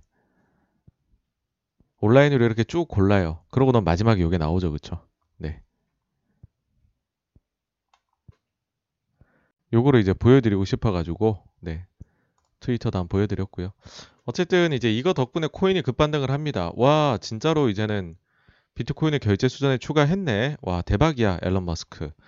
뭐 이렇게 얘기를 했는데 아 맞아요. 여기에 대해서 막간 상식을 하나를 제가 말씀을 드리자면요. 자 회계입니다. 회계. 저희 회계를 좋아하잖아요. 공부하는 거를. 기업이 비트코인을 사면 어떻게 회계 처리를 할까요, 여러분? 이게 이미 IA 뭐 SB에선 다 나왔습니다. 여기에 대해 연구가. 이건 어떻게 되냐면 거래 이제 목적에 따라 다릅니다. 그 이제 이거를 재고 자산이나 혹은 무형자산으로 처리를 할 수가 있어요. 혹은 이제 재고자산, 가상자산 이런 걸로 할 수 있는데 내가 만약에 사업 목적이 거래소이고 혹은 이제 비트코인을 순수하게 이제 차익을 보기 위한 매매 목적으로 매수를 했다라고 하게 되면 비트코인을 비트코인을 매수한 거에 대해서 가상자산이나 재고자산으로 반영을 하게 됩니다. 그래서 이게 가격이 올라가거나 내려가면 손익 계산서에 반영이 돼요. 이게 무슨 말이냐 하면은 우리가 잘 알고 있는 그 빗썸입니다. 예. 빗썸 보시면은 여기가 이제 가상 자산에 가지고 있거든요. 자산에 보시면 암호화폐가 들어와 있어요. 그쵸 암호화폐가 이렇게 들어와 있습니다. 주석 4번이네요. 한번 보겠습니다. 가상자산 이제 종류를 보시면 비트코인 제일 많이 가지고 있고 이더리움 좀 있고 그 다음으로 이오스를 좋아하시네요. 네. 이런 게 확인이 됩니다. 그러니까는 이제 거래소니까 이걸 가상자산으로 가지고 있다. 그럼 이게 가격 변동하고 뭐 매매하면 이게 어떻게 반영이 되냐? 라고 보시면 여기에 있네요. 암호화폐 처분 이익, 평가 이익, 혹은 암호화폐 처분 손실, 평가 손실, 뭐 감모 손실, 뭐 이런 것들이 이제 반영이 되게 됩니다. 그래서 거래소는 이런 식으로 한다. 그럼 그 외 목적으로 매수한 경우는 뭐냐? 이게 이제 테슬라의 경우인데요. 테슬라가 이제 나중에 우리가 결제 수단 추가를 하기 위해서 이거를 그냥 산다. 이렇게 얘기를 했지 않습니까? 그렇죠? 이런 경우에 이제 무형 자산인 거죠. 그러니까 우리가 자산이라는 건 뭐예요? 뭔가 가치가 있는 걸 우리가 자산이라고 하잖아요. 그런데 이게 보이는 게 아니잖아요. 그렇죠? 유형이 아니란 말이에요. 우리가 그래서 이거를 이제 무형으로 분류가 되는 건데 제가 너무 이게 사자처럼 이건 얘기했네요. 근데 어쨌든 제가 쉽게 그 회계 또 어렵게 말씀드리면 안 되니까 어쨌든 그래서 요런 데들이 아니면 무형 자산으로 이제 처리를 하게 되는데 그러면 우리가 가격이 올라가거나 내려가면 어떻게 처리가 되느냐 하며 손익계산서에 여러분 반영이 안 됩니다. 지금 테슬라가 비트코인 사고서 가격이 올랐잖아요. 요거 손익계산서에 반영이 안 됩니다. 대신에 자본 쪽에서 기타 포괄 손익에만 반영이 되게 됩니다. 그래서 여기서요. 그 이제 추가로 말씀을 드리면 그러니까는 가격이 올라가는 거에 대해서 반영이 안 된다는 거잖아요. 그렇죠? 내가 이득을 볼 수 없어. 반대로 내려가는 것도 별로 뭐 이것도 반영도 안 돼라고 생각하실 수 있지만 무형 자산의 경우에는 심대하게 가치가 하락했음이 입증이 되면 이 손익계산서에 손상을 반영을 해줘야 됩니다. 그러니까 만약에 지금 테슬라는요, 비트코인 가격이 두 배, 세 배, 네 배 뛰어도 이익은 느는 게 없어요. 근데 만약에 이게 반토막이 나면 이익에 반영이 될 겁니다. 네. 그 말씀 드리고요. 그럼 이제 레이달리오는 무슨 얘기를 했느냐 보시면 자 이날 밤에 레이달리오는 비트코인 금지 가능성을 이야기합니다. 어떤 얘기인지 한번 살펴볼게요. 각국의 중앙은행들은 통화 정책을 독점하기를 원한다. 그래서 결국 비트코인은 불법화가 될 것이다. 예시가 있다. 1934년도에 미국을 봐라. 그때 정부는 개인의 금 소유를 불법화했었다. 비트코인도 같은 운명일 거다. 당시 미국은 금 보유법을 제정했고 이에 따라 개인이 금을 보유하는 것을 금지했다. 그리고 달리오는 이와 비슷한 상황이 비트코인을 통해 재현될 수 있다고 얘기했다. 아, 모든 나라는 그러니까는 이제 이유가 있겠죠. 화폐에 대한 공급과 수요를 독점적으로 통제하기를 원한다. 또한 재무 당국은 다른 통화가 운용되거나 경쟁하는 것을 원하지 않는다. 인도 정부가 좋은 예가 될 수 있다. 왜냐하면 비트코인을 비롯한 암호화폐를 화폐에 대한 불법화를 추진하고 있다. 뭐 사실 너무나 당연히 할 수 있는 얘기죠. 우리가 진짜로 비트코인이 화폐의 자리를 위협할 수 있느냐라고 할 때 항상 나오는 얘기 중에 하나잖아요. 정부가 허락할 수 있을까? 음, 이제 그런 얘기가 나왔던 거고, 다만 이제 여기에 대해 이건 있습니다. 비트코인의 현재 가치에 대해서는 뭐 이분은 뭐 긍정적인 평가를 여전히 내리고 있다. 이렇게 얘기했는데, 야, 이유가 뭐냐 하면 비트코인은 지난 10년간 스스로 스스로 스스로의 가치를 증명을 해냈다. 뭐냐면 해킹이 된 적도 없고 상당한 지지 기반도 쌓아왔다. 그러면서 비트코인은 부의 저장 수단이면서도 디지털 현금처럼 작동하는 것도 장점으로 작용한다. 그러니까 코인에 대해서 좋은 얘기를 하시면서도 아 근데 정부를 보면 그 힘은 너네가 못 이길 거야. 뭐 이런 얘기를 하는 거죠. 그러면 이제 딱 눈에 띄는 게 이거예요. 34년에 뭔 일이 있었길래 왜 그랬을까? 이때 시대가 어땠을까? 이때 금가격을 한번 보실게요. 자, 보시면요. 자, 세계 1차 대전 끝나고 그 다음에 20년대 쭉쭉쭉쭉 경제 좋아져서 대공황 한번 딱 겪고 나서 이때 이제 불황기가 오죠. 대공황 불황기. 대공황 불황기에 금값이 폭등을 합니다, 여러분. 300달러 조금 넘던 금값이요. 700달러까지 올라가요. 그리고 요 시기가 어, 안 되겠네. 개인의 금 소유를 금지합니다. 쫙 이렇게 됐었죠. 그러니까 달리오가 얘기하는 게 이겁니다. 예, 정확하게 이겁니다. 그러면 우리가 이걸 보고서 아 달리오 얘기처럼 그러면 곧 금지가 되고 이렇게 되는 거 아니야? 라는 거는 사실은 저희가 또 1차원적인 생각이고 또 이러면 얻는 게 적어요 여러분. 얻는 게 더 있으려면 이 시대 상황에 대해서 우리가 또 알아보는 게 좋을 것 같습니다. 근데 우리가 이 시대 상황은요, 이미 사실은 여러분들이 알고 계세요. 왜냐면 저희가 뭐 독서 모임으로 이미 한번 했거든요. 네, 제가 책을 고르는 데는 다 이유가 있습니다, 여러분. 이렇게 여러 번 써먹기 위해서. 네, 지금 현재 이 얘기를 할 것이라 생각하기에 책을 고릅니다. 네. 이때 당시 보시면은요, 1920에서 46년 이 자료 다시 가져와 봤습니다. 이때 보면은 주식 시장이 29년까지 대호황을 펼치고 그러고 나서는 증시가 붕괴가 돼요. 붕괴 이후에는 규제를 완화하고 금리를 급락을 시킵니다. 그러고 나서는 1932년부터 36년까지요. 미국이 양적 완화에 들어갑니다. 예. 거기다 뉴딜 정책도 썼습니다. 네. 이로 인해 가지고서 경기가 크게 호전이 되죠. 그쵸? 34년에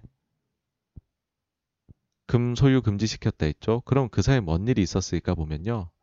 자, 31년 말 외국의 금융위기, 국 통화 가치 하락, 은행, 은행 체계 붕괴, 그리고 달러 불신에 대한 증가로 금 유출이 시작이 된 겁니다. 그러니까 이게 심화가 되었고 금을 소유 그러다 보니 금을 소유하려는 욕망이 사람들이 너무 강해졌고 그러다 보니까는 정부에서 금을 어, 소유하는 거를 금지를 시키기까지 간 거죠. 근데 이 배경 자체가요, 지금하고 너무 닮은 점이 있어요.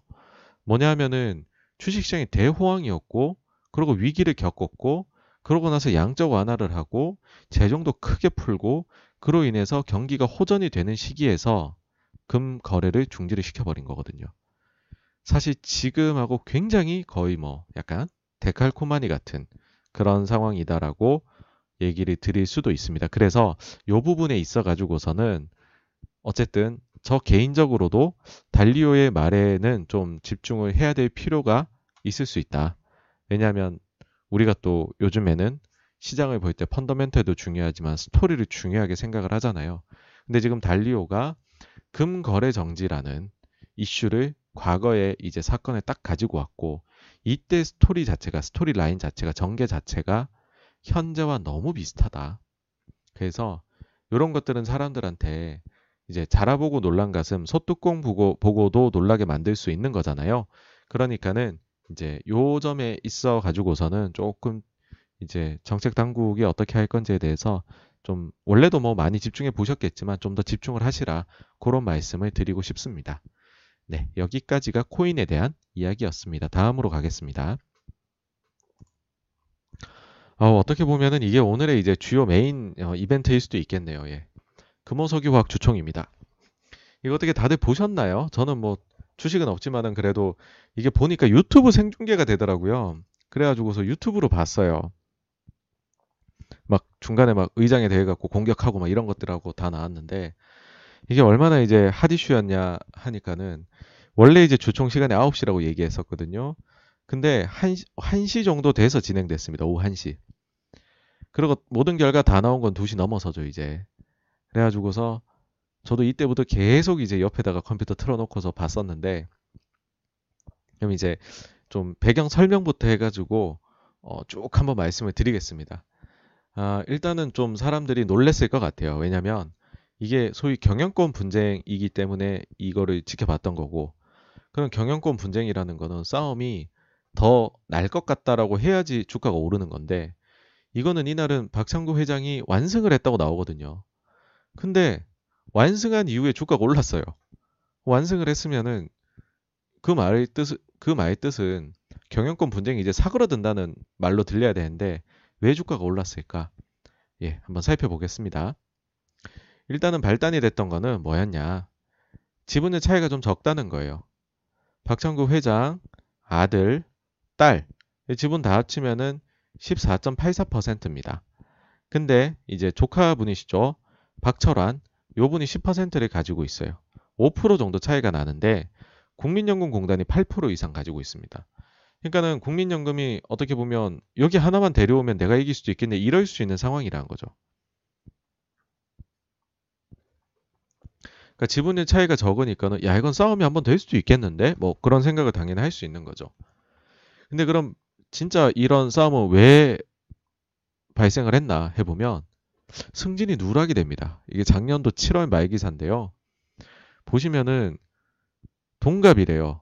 박창구 아드님하고 이 박철환님하고는 동갑이시랍니다. 두 분 다 회사에 들어와 계세요. 근데 박창구 회장님이 아들만 승진을 시키고 조카는 누락을 시켜버린 거예요. 밑밥을 깔죠. 박준경 전무 승진했지만 업무 변화 없어. 더 이상하죠. 왜 승진을 한 거죠? 업무에 변화가 없는데. 네. 여기서 저는 갈등의 씨앗이 싹트기 시작했다라고 생각을 합니다. 물론 저희 뇌피셜입니다. 이건 오피셜은 아닙니다. 그러면 우리가 한번 금호 가게도 한번 보고 가죠. 네. 혼맥도가 또 이거 끝내줍니다. 여러분들 이게 글씨가 작아서 잘 안 보이실 것 같은데 어쨌든 이제 저희 뭐 이제 금호 아시아나 그룹 창업주께서 이렇게 그 팔남매 자녀분들이 이렇게 어, 가족으로 이렇게 꾸리셨었어요. 근데 이제 이 중에서 우리가 잘 알고 있는 분들이 이제 박상구 이제 금호 아시아나 그룹 그 다음에 박창구 금호 석유화학 그룹 이렇게 나눠 가지고 있다는 거를 잘 알고 있죠. 근데 여기 보시면은 여기 이제 박철한 아, 금요석유화학 상무가 있어요. 그러니까 이제 그 둘째 형이죠. 둘째 형의 돌아가신 둘째 형의 어 그 아드님이고 여기를 이제 그 금호석유화학 그룹에서 일할 수 있도록 받아줍니다. 그래가지고 하여튼 요렇게 이제 가계도가 펼쳐져 있는데 어 뭐 어쨌든 네 그렇습니다. 승진이 안 됐다. 승진을 좀 이제 안 됐다라고 해버리니까는 뭐 싸움이 붙는 거 아니냐 뭐 이게 어쨌든 뭐 나왔던 거고 뭐 이거가 좀 격화되는 거는 어디에서 우리가 확인할 수 있었냐라고 하면 이제 해를 넘어서부터입니다. 하나하나 말씀드리면요. 해를 넘어가지고서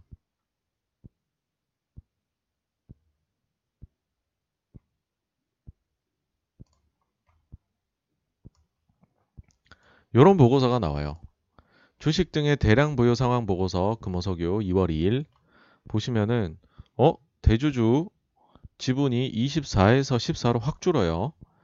이유가 있습니다. 특별 관계자 수 감소에 따른 보유 주식 수 어, 하락. 그럼 누가 된 거냐 하니까는 특수 관계인이잖아요. 조카인데. 근데 이 특수 관계인이 특별 관계를 해소를 해버린 겁니다. 나는 이제 특별한 관계가 아니다. 그러니까 이거 자체가 이제 뭘로 받아들일 수 있냐면은 경영권 분쟁을 한다는 거예요. 난 특수관계가 아니라는 거예요. 이게 사실 그 며칠 전에 나왔었어요. 1월 28일 날에 이제 27일 날 최초 나온 건데 변경 사유가 공동 보유 관계 해소로 자, 특별 관계가 해소됐답니다. 누구께? 박철환 상무께. 10%가. 그러니까 이제 요거 얘기가 나오면서 1월 말에 이제 금호석유 주가가 확 뛰기를 이제 시작을 했었죠. 싸우자. 어. 그러면 이제 제일 먼저 하는 게 뭐냐? 주주 명부부터 이제 한번 보자고 합니다. 내가 싸우는데 그러면은 여기에 주주가 누구누구 나와 있는지 한번 보자. 보통 이제 아주 이제 뭐 클리셰라고 할 수 있습니다.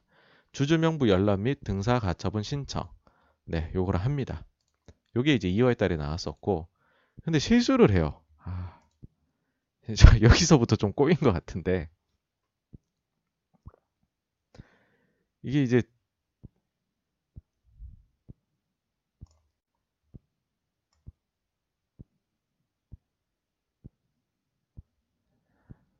이게 뭐냐 하면은 뭐 하여튼 기재 안에 대해 가지고서 법원에다가 이거 의안을 상정을 해야 된다. 서울중앙지방 법원에다가 이걸 냅니다. 이게 무슨 얘기냐 하면은요. 여러분들이 이제 주주가 뭔가 의안을 내가 주주 제안을 하잖아요. 그러면은 주총이익기 6주 전에 내야 됩니다. 그거를. 그 기간보다 어 그러니까는 6주를 지나 가지고서 내게 되면 그러니까 뭐 주총 4주 남았는데 냈다 이러면은 아예 받아들여지지가 않아요. 근데 사실 올해 주총을 언제 할지 모르잖아요. 그럼 작년 주총 일자가 기준이 돼요. 작년에 했던 정기 주총 일자가.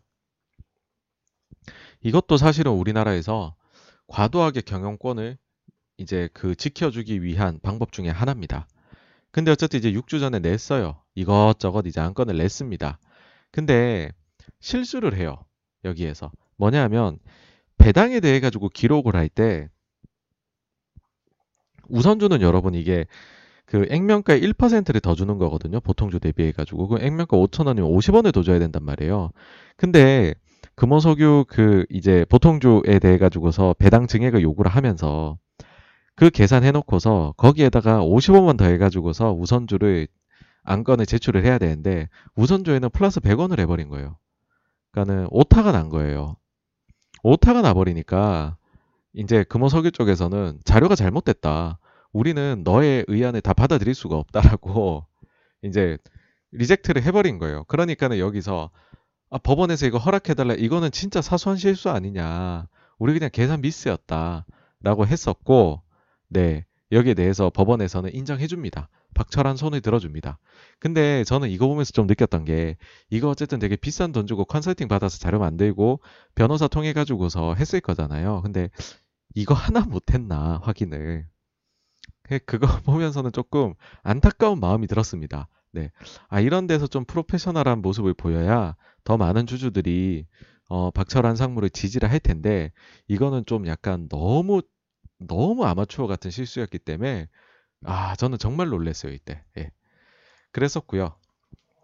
그 다음에 이제 좀 지분을 취득하는 모습을 보이려고 해요. 3월 달에 돼서 보면은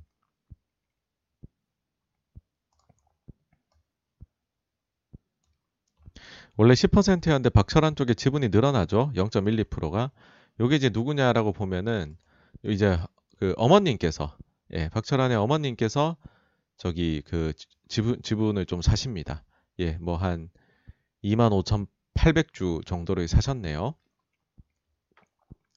근데 사실 이것도 그래요. 금액이 너무 작잖아요. 그죠? 0.12%라니 너무 작잖아요. 그리고 살려면 사실은 지금 사도 이번 주총에서는 의결권이 없는 거잖아요. 작년 말 기준으로 있어야 되는데. 그러니까 이건 사실은 의미가 없는데 그냥 쇼예요, 쇼. 이걸 사실 보면서 느낀 게. 그러니까는 사실 정말로 뭐 그런 생각들 하시죠. 이게 금호석유가 어떻게 보면 경영권 분쟁이 붙었음에도 불구하고 한진 칼과 같은 주가 흐름은 안 보였던 그동안 이유는 뭐냐 하면 뭔가 그러면 분쟁을 하려면 지분을 더 사 모아야 되는데 그런 그림이 안 보였다는 거예요. 가령 개인이 더 샀다라고 하면은 그게 이렇게 공시가 다 됐겠죠. 근데 우호 지분이라고 할 수 있는 사람들이 이번 주총 결과에 영향을 미칠 수 없는 기간에 지분을 좀 샀단 말이에요. 그것도 조금만. 근데 그때 당시에 한진 칼 때는 KCJ에서 어마어마한 속도로 어마어마한 물량을 샀어요. 그러니까는 차이가 나는 거죠. 한 가지 팁을 여러분께 말씀을 드리자면 그때 당시를 보고서 지금 사람들이 굉장히 눈여겨보고 있는 거는 혹시나 박철한 쪽에 백기사가 들어오지 않느냐. 음? 도와, 그러니까 백기사라기보다는 우호 세력이 들어오지 않느냐.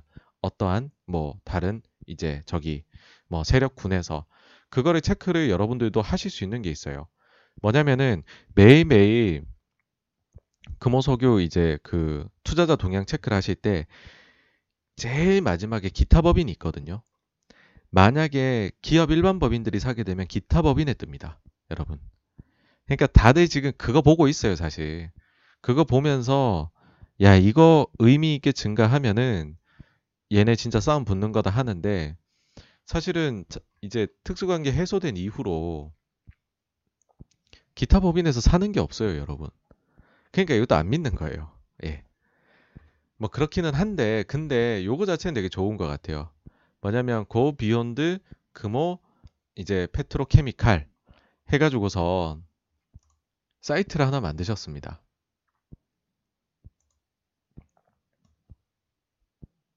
자 이제 이런 사이트를 만드셨고요. 검색하시면 나옵니다.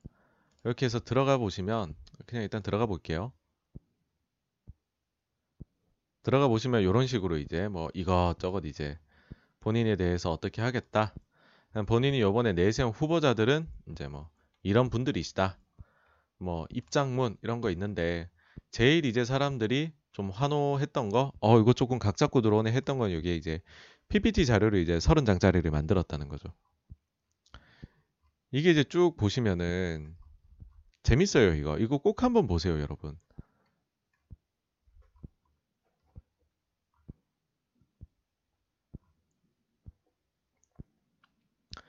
이게 왜 주주자인 필요하냐 하면서 이제 숫자를 보여줘 버리는 거죠. 뭐냐 하면은 주주 가치를 훼손하는 잘못된 투자를 하고 있었다는 거예요. 뭐라고 잘못된 투자 우리가 하고 있어? 막 주주들이 놀래키는 거죠, 이제. 거기에 대해서 외부 기관들의 평가도 집어넣고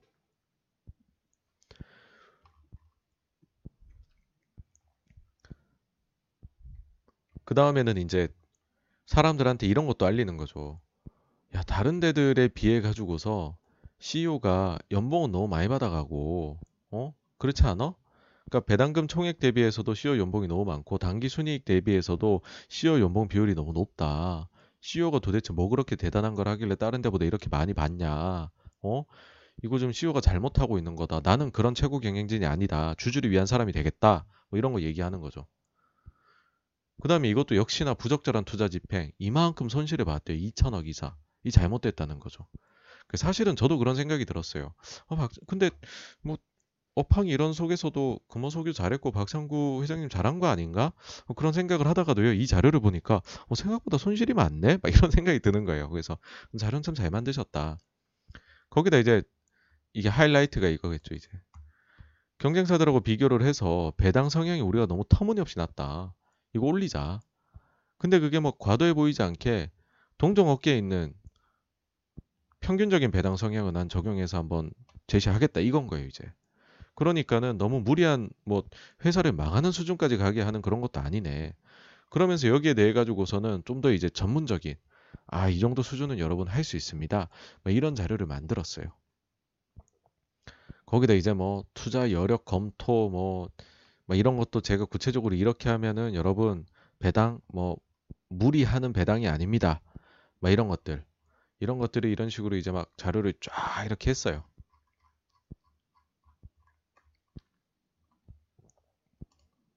상당히 잘 만들었죠, 그쵸? 그래서 저는 회사를 이렇게 바꾸겠습니다. 저를 지지해 주십시오. 이런 거를 이제 한 건데, 그러고 나니까 이제 회사도 반격을 하죠. 어? 저런 걸 만들었어? 우리도 하나 만들자. 이거 사실 한진칼 때 여러분들 보셨던 거예요. 경험하셨던 거. 저희도 회사를 이렇게 바꾸겠습니다. 장래에는. 해가지고서 사측에서도 박창구 회장 측에서도 쫙 한 거예요. 저희는 코어에 집중하겠습니다.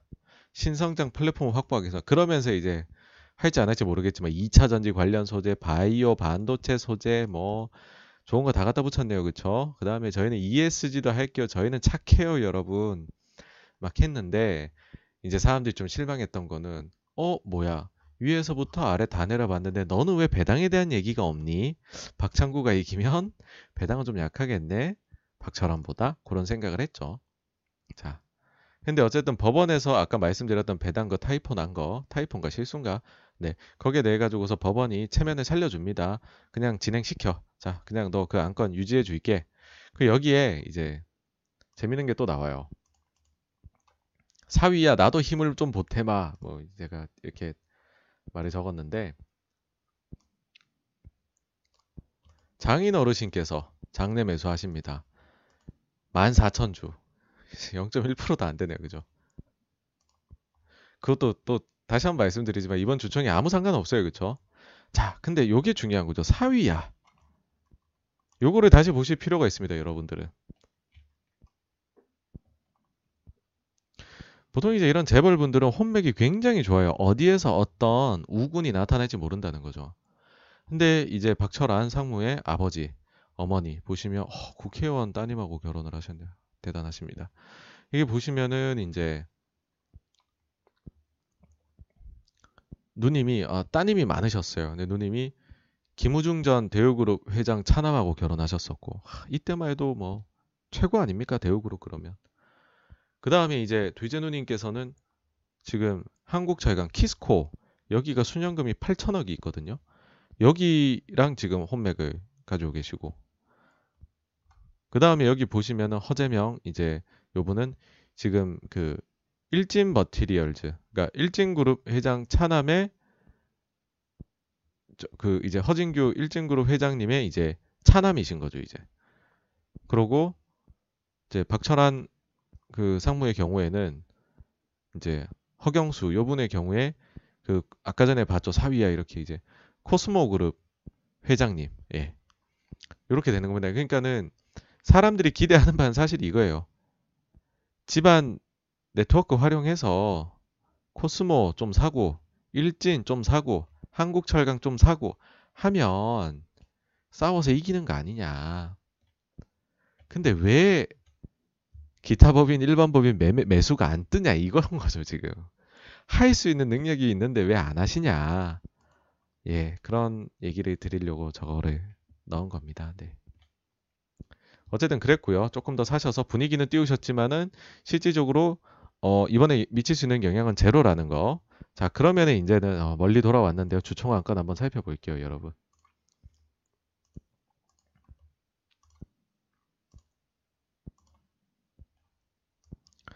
이제 주총 안건을 보시면 크게 이제 꼭지가 다섯 꼭지입니다. 하나는 1호 이하는 이제 배당의 건이에요. 현금 배당의 건. 두 번째는 보면 이제 정관 일부 변경의 건. 그러니까 뭐 뭐뭐 뭐, 뭐 설치하고 뭐 하자. 아까 뭐 배당 대비 CEO의 뭐 엄청난 그 연봉 이런 것들 보셨잖아요. 그런 거 방지하는 그런 것도 이제 만들자. 정관 변경해서 하는 거고요. 그다음 이제 이제 사실 뭐 1번 배당도 중요했고 2번은 1번보단 정관은 덜 중요했고 3번이 사실은 또 중요한 거죠. 좀 하이라이트라고도 할 수 있는데 이 감사위원회 위원이 되는 사회이사 선임건이죠. 그 다음에 이제 사내 이사 선임. 이게 최고 하이라이트 4번. 박철환 본인이 들어가 있거든요. 그 다음에 이제 사회이사 3인에 대한 선임. 그리고 사회, 여기서 이제 선출, 이제 그, 요거 해가지고서는 사회 이사인 감사위원회 위원 일명 선임의 건. 네. 요 정도로 구성이 되겠습니다. 근데 이 중에서 이제 중요도로 보면은 일단 배당 중요하고, 그 다음에 요 감사인 할 때 선임할 때 하는 거 중요하고, 제일 중요한 거는 본인, 박철환 본인이 선임되는 거 사내 이사로. 요 정도가 중요해요, 여러분. 요 정도가 중요한데요. 자, 결과가 어떻게 나왔느냐. 언론에 다 나왔어요. 모든 안건에서 지금 현재 경영진이 승리를 거뒀습니다. 사실 이게 이렇게 될 거다라고 모두가 생각을 했어요, 여러분. 왜 모두가 생각했냐 하면, 일단은 금융업계에서는 박창구 회장님에 대한 그 분위기가 나쁘지 않습니다, 여러분. 주총이 있게 되면요, 그 전에 주요 주주들을 이제 박창구 회장님이 도세요. 그래가지고서는 이제 미팅을 하시거든요. 매니저들하고. 그러니까 사실 그 재벌 오너가 그러시기 쉽지 않은데 도시고 미팅 하시는 분들이 그에 대한 이제 나중에 후기가 괜찮으십니다. 어쨌든 그게 있다는 거.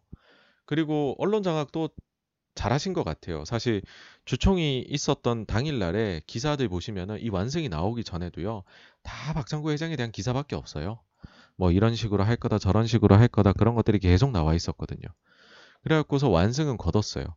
저도 이제 이거 보면서 별거 아닐 수 있겠네라고 이제 유튜브 중계 보면서 했는데 이게 중요하죠 이제. 근데 주가는 6% 올랐거든요. 왜 올랐지? 경영권 분양 끝났는데. 자, 세부 표 차이를 한번 저희가 들여다 보시자는 거죠. 일단은 요번에 관심이 뜨거웠습니다. 뭐냐면 총 주주들 중에서 무려 80%가 의결권을 행사했습니다. 그러니까는 굉장히 많은 주주들이 했다는 거, 사실상 대부분의 주주들이 지금 의결권을 행사했다는 게 되겠죠. 그래서 이 주주들이 같은 성향을 유지를 한다면 계속해서 똑같은 결과가 나올 거라는 거죠. 그러니까 참여율이 높았기 때문에 민의를 주주들의 민의가 100% 반영된 결과다. 그래 이렇게 봐야 된다는 겁니다. 배당에 대해서 사측 65가 나왔습니다. 이게 사실은 중요해요. 60% 넘으면 중요한 게 보세요. 80%가 왔는데 60% 이상이잖아요. 68에 48, 58에 40하면 52%예요. 전체 유권자 중에서 선거로 치면 이제 그 과반수 이상이 지금의 경영진을 지지한다는 게 되거든요. 이러면은 절대 못 이겨요. 앵간해서 못 이깁니다. 이러면은. 정관에 대해서는 사실 박철환 쪽의 의견이 이, 그 일리가 굉장히 있었거든요. 근데 그럼에도 불구하고 근소한 차이로 졌습니다. 56대 44. 그 다음에 이제 감사위원회 위원이 되는 사회이사 선임에서도 7대 3으로 크게 져요. 저는 이거 보면서도 야 박창구 저 그 지금 경영진 쪽이 상당히 조금 노련하다 그런 생각을 했던 게 뭐냐면은요 여기 보시면은 이거 뭐 제 개인적인 생각일 수 있습니다. 후보로 올린 사람이 황희석이라는 분이잖아요. 여기는 이제 이병남이라는 분이고 요분은 이제 BCG 출신이시더라고요. 이제 박철환 주주 제안은. 근데 기존 사측에서 올리신 분은 황희석 교수님은 우리나라 재무 쪽 회계 쪽에서 대표적으로 유명한 valuation 그러니까 그 저기 마스터십니다. 그러니까 저도 학교 다닐 때 이분 수업을 이제 쫓아가서 들었었고 이분이 뭐 valuation 관련된 강의 엄청 열어서 하시거든요. 근데 진짜 다 좋고 너무 도움되는 강의고 최고의 강의고 제 생각에는 거의 뭐 미국에 다모다란 교수님 계시다면 한국에 황희석 교수님이 계시는 거 아니냐. 그래서 명망도 굉장히 높으시거든요. 요분은 이제 감사위원으로 초빙을 하셨더라고요. 그래서 야, 요거는 이기기 힘들겠다.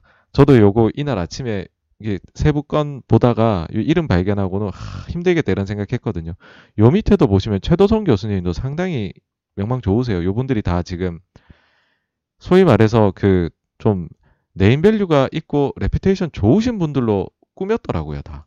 그래서 야, 이게 참 잘한다. 어? 그런 생각을 어쨌든 가졌었습니다.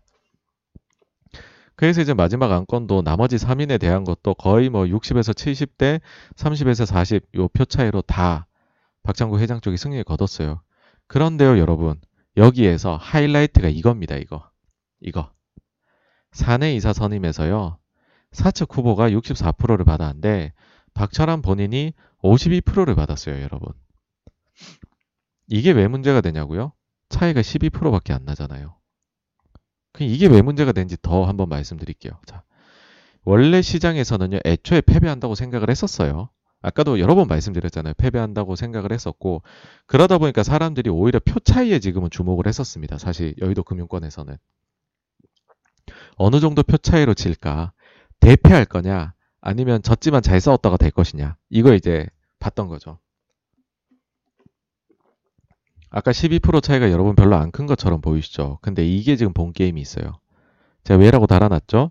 박창구 현재 회장님의 임기 만료일이요. 임기 보통 다 3년씩이시거든요.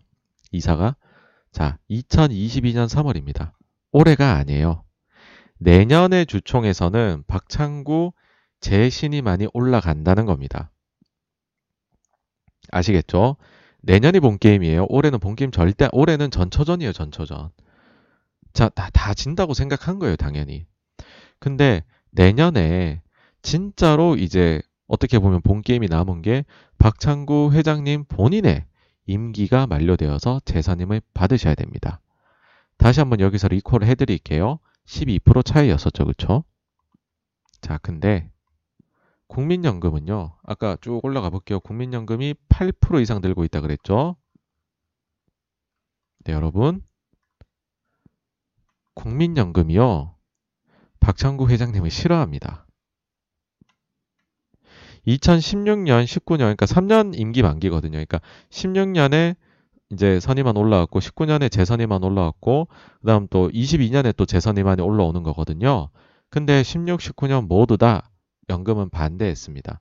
19년 결과 보여드릴게요. 연금은 이거 기록 다 남기거든요. 자, 모든 안건의 찬성이죠, 그쵸? 이게 금호석유화학에 대한 안건에 대해서 다 찬성하셨었어요. 근데 사내이사 선임에서 박창구는 반대했어요. 왜냐? 기업가치 훼손 내지 주주권익 침해 이력이 있는 자에 해당하여 반대한다. 자, 무슨 뭐 뭘 잘못하셨길래? 자, 박창구 회장의 순환. 박창구 회장은 2011년 12월 18일 미공개 내부 정보를 통해 금호그룹이 대우건설을 매각할 수밖에 없다는 사실을 미리 파악하고 보유한 금호산업 주식 262만 주를 집중 매도해 102억 원의 손실을 회피한 어, 혐의로 불구속 기소됐다. 금호 BNP 화학 등 계열사 및 협력업체와 거래하며 장부를 조작해 횡령 배임으로 200억 상당의 손해를 입힌 혐의도 포착됐다. 2018년 12월 13일 특정 경, 특경죄 배임 등 혐의로 기소된 박창구 회장은 대법원 판결을 통해 징역 3년, 집행유예 5년을 선고받고 풀려났다. 이거 있으면요, 선임 안 되시거든요. 그러니까 이거는 연금도요, 어떻게 할 수가 없어요. 이건 그냥 반대가 나갑니다, 여러분.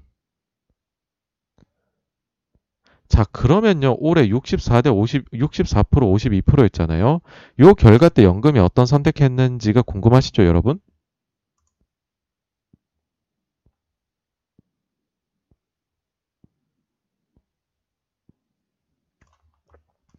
여기서 또 팁을 하나 드리겠습니다. 여러분들 국민연금 들어가 가지고요. 알림에서요. 기금공시에서 주주권 행사 내역을 보시면 우리나라 그 연금이 보유하고 있는 좀 의미 있게 기업들의 연금이 어떻게 주주권을 행사하고 있는지를 다 보실 수가 있습니다. 네. 자, 금호석유화학 3월 26일에 21년 있었던 정기주총회는 어떻게 했느냐? 연금이 구체적으로 보면은요. 정관 변경에서 주주 제한 배당 승인에서 이게 보시면은요. 자, 쭉 해서 보시면 일단은 현금 배당에서는 사측 손을 들었고 주주 제한 박철환을 반대했어요. 정관에 있어 가지고서 주주 제한에 찬성을 하셨었습니다. 네. 감사위원 선임에 있어서는 사측 편을 들었어요.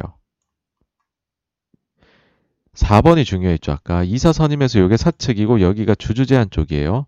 아, 여러분들 참고로요. 감사위원하고 위에 것들은 다 택일인데 이사 선임은 둘 다 할 수 있습니다. 중복으로. 그러니까는 아까 보시면 60, 64대 52 둘이 합친 100% 넘잖아요. 그쵸? 네. 둘 다 찬성할 수 있습니다. 여러분. 국민연금은 놀랍게도요. 둘 다 찬성을 했습니다. 박철환도 이사로서 자격이 충분하다 생각을 한 겁니다. 찬성을 했습니다, 여러분. 그럼 만약에 내년에 어떻게 될까요?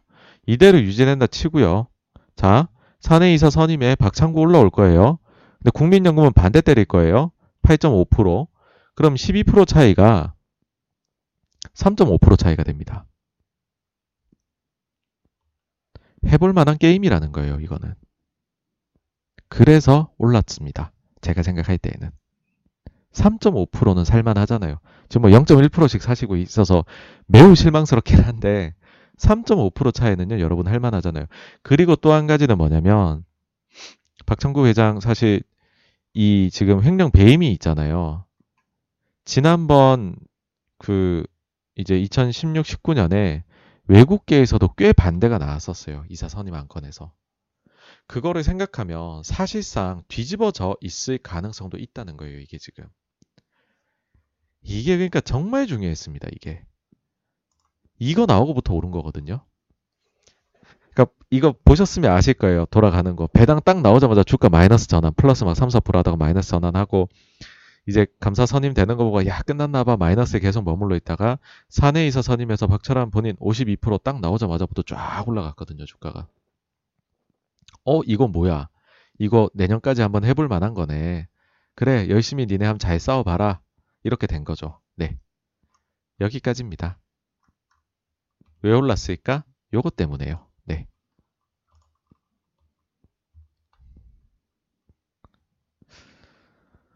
어쨌든 여기까지가 이제 금호 석유에 대한 내용이었고요. 다음으로 넘어가 보겠습니다. 다음 내용은 이제 SK텔레콤 중간지주 전환 선언입니다. 이거에 대해서 어떻게 우리가 봐야 되느냐? 이게 말이 굉장히 많았죠. 저는 너무 언론 플레이 하셔갖고 사실 여기에 좀 반감도 많이 들었는데, 뭐, 결국은 이제 하시려고 하니까, 어, 네, 누리동아님 감사합니다. 네, 네, 항상 좋은 컨텐츠로 찾아뵙도록 노력하겠습니다. 네.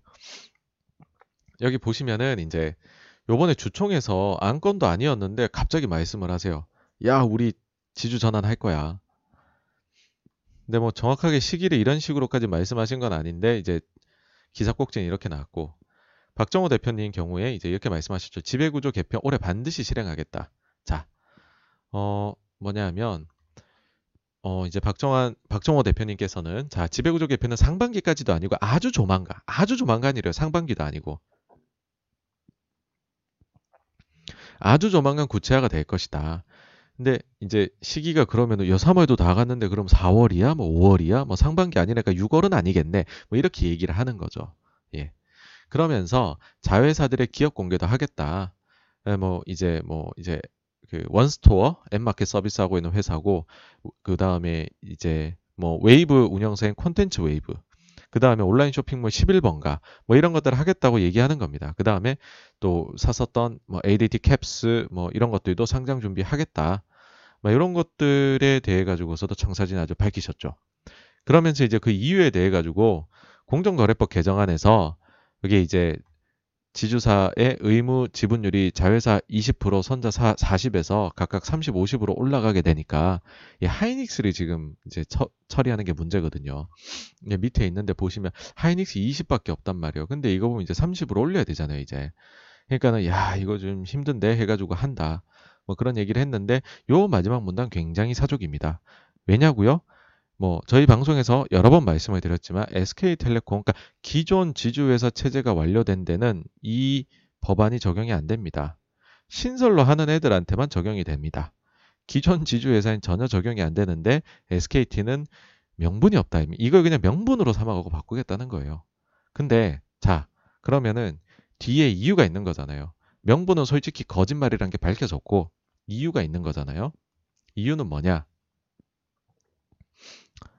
왜 할까? 왜 할까인데 하이닉스를 직접 가지고 싶으니까 지금은 보시면요. 최대 주주가 SK를 가지고 있잖아요. 그 SK가 지금 SK텔레콤을 가지고 있고 SK텔레콤이 하이닉스를 가지고 있어요.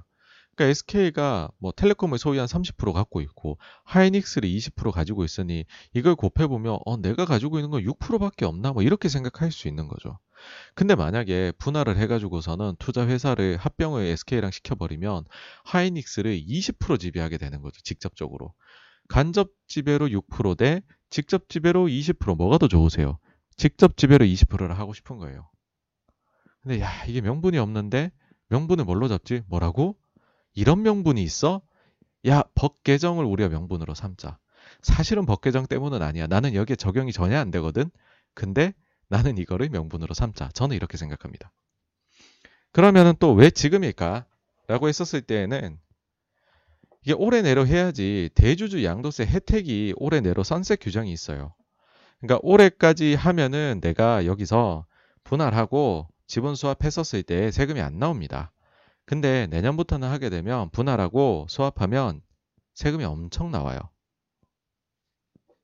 그러니까 세금도 내기 싫대요. 그럼 올해 해야죠. 그리고 이제 지금 이제 분할하고 뭐 이거 분할이 주총 사항이거든요. 근데 주총에서 혹시나 반대가 더 많이 나올 수도 있잖아요. 그러니까는 이제 빨리 시작해야 된다는 거예요. 하루라도 빨리. 참고로 말씀드리면은 분할이라는 것은 특별결의 사항이에요. 특별 결의를 하게 되면 3분의 2 이상의 주주가 찬성을 해야 됩니다. SK텔레콤이 외국인 지분율이 37%고요. 자사주가 12%예요. 그러면은 SK가 가지고 있는 지분의 27%밖에 안 되거든요. 그런 경우라고 생각을 하면 내가 이게 누가 봐도 나의 뱃속만을 채우기 위해 분할하는 거야라고 얘기를 하면 이거 잘못하면 반대 나올 수도 있습니다.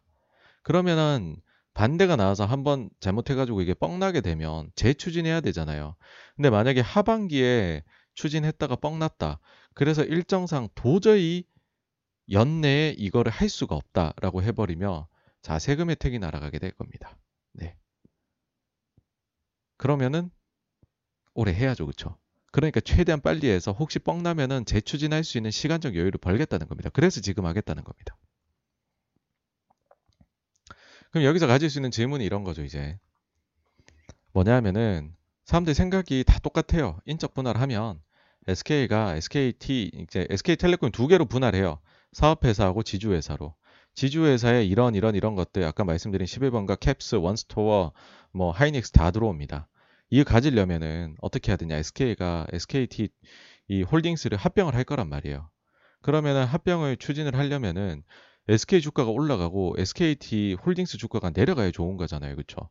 이런 생각을 당연히 한다, 한다는 겁니다. 이거 가지고 지금 애널리스트 분들 정말 named 분들끼리도 지금 처절한 아주 이제 분쟁을 펼치시고 계신데 여기에 대해서는 어떤 생각이 저는 있느냐라고 하면 솔직히 지배 구조는 제가 뭐 워낙에나 보다 보니까 자 일단 이거죠. 지주사 SK가 유리하게 끌고 갈 수 있는 방법이 현실적으로 존재하냐는 겁니다. 즉 SK를 올리고 SK 투자를 내릴 수 있는 방법이 존재하냐.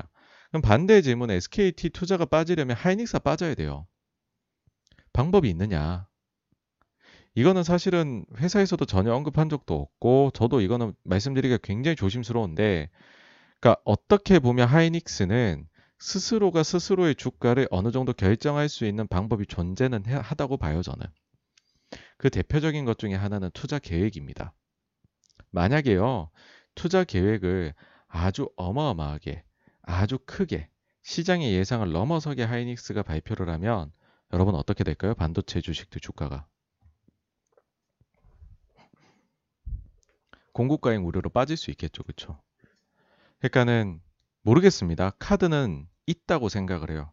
예. 주가에 영향을 줄 수 있는 카드들의 SK그룹은 경영진이 가지고 있다 생각하고 이거를 나쁘게만 할 게 아니라 어, 난 미래 발전을 위해서 추진한다라고도 충분히 말할 수 있는 거니까. 근데 지금 얘기 드린 거는 사실은 전혀 오피셜한 부분 1도 없고 회사에서 얘기한 적도 없고 제가 그냥 와 설마 진짜 굳이 꼭 그렇게까지 하셔야만 한다라고 하면은 이렇게 안 좋기는 하지만은 네 이런 것도 생각을 해볼 수는 있다는 겁니다. 네. 오해하지 마시고요. 그럼 이제 그 다음에 이런 질문도 나오죠. 어쨌거나 저쨌거나 지주사 SK가 SK텔레콤 투자보다는 주가가 좋아야 하는 거 아닙니까? 어, 합병을 해야 되니까. 그러면은 이거죠, 이제. 도대체 합병의 시기가 언제입니까? 이 질문을 먼저 해야 되겠죠. 그랬을 때 저는 당장은 절대 아니라고 생각을 해요. 그러니까는 이거는 시간을 두고서요. 천천히 진행을 해도 되는 부분이다라고 생각을 합니다. 왜냐하면 이거요. 아까도 잠깐 말씀드렸죠. 만약에요. 분할하고 수합하고 바로 합병하겠다라는 거를 막 약간 막 공개적으로 얘기해. 아니면 이거 진행하려면 IB를 껴서 일을 해야 되잖아요. 그 소문이 나요. 그럼 여러분 어떻게 되겠어요? SK텔레콤 주주 입장에선 싫죠. 분할하자마자 SKT 투자는 빠져야 돼? 얼마나 싫어요. 그러면 분할 승인해 주시겠어요? 안 해주시겠어요? 당연히 안 해주시겠죠. 근데 말씀드리지만 외국인 지분율이 높다니까요. 분할은 특별결이고요. 그래서 제 생각에는 절대로 합병을 안 할 것 같이 움직일 거예요. 그래야지 분할이 돼요. 그러니까는 텔레콤 투자하고 지주사 SK의 합병은요, 생각보다 시간이 되게 걸릴 수가 있습니다, 여러분.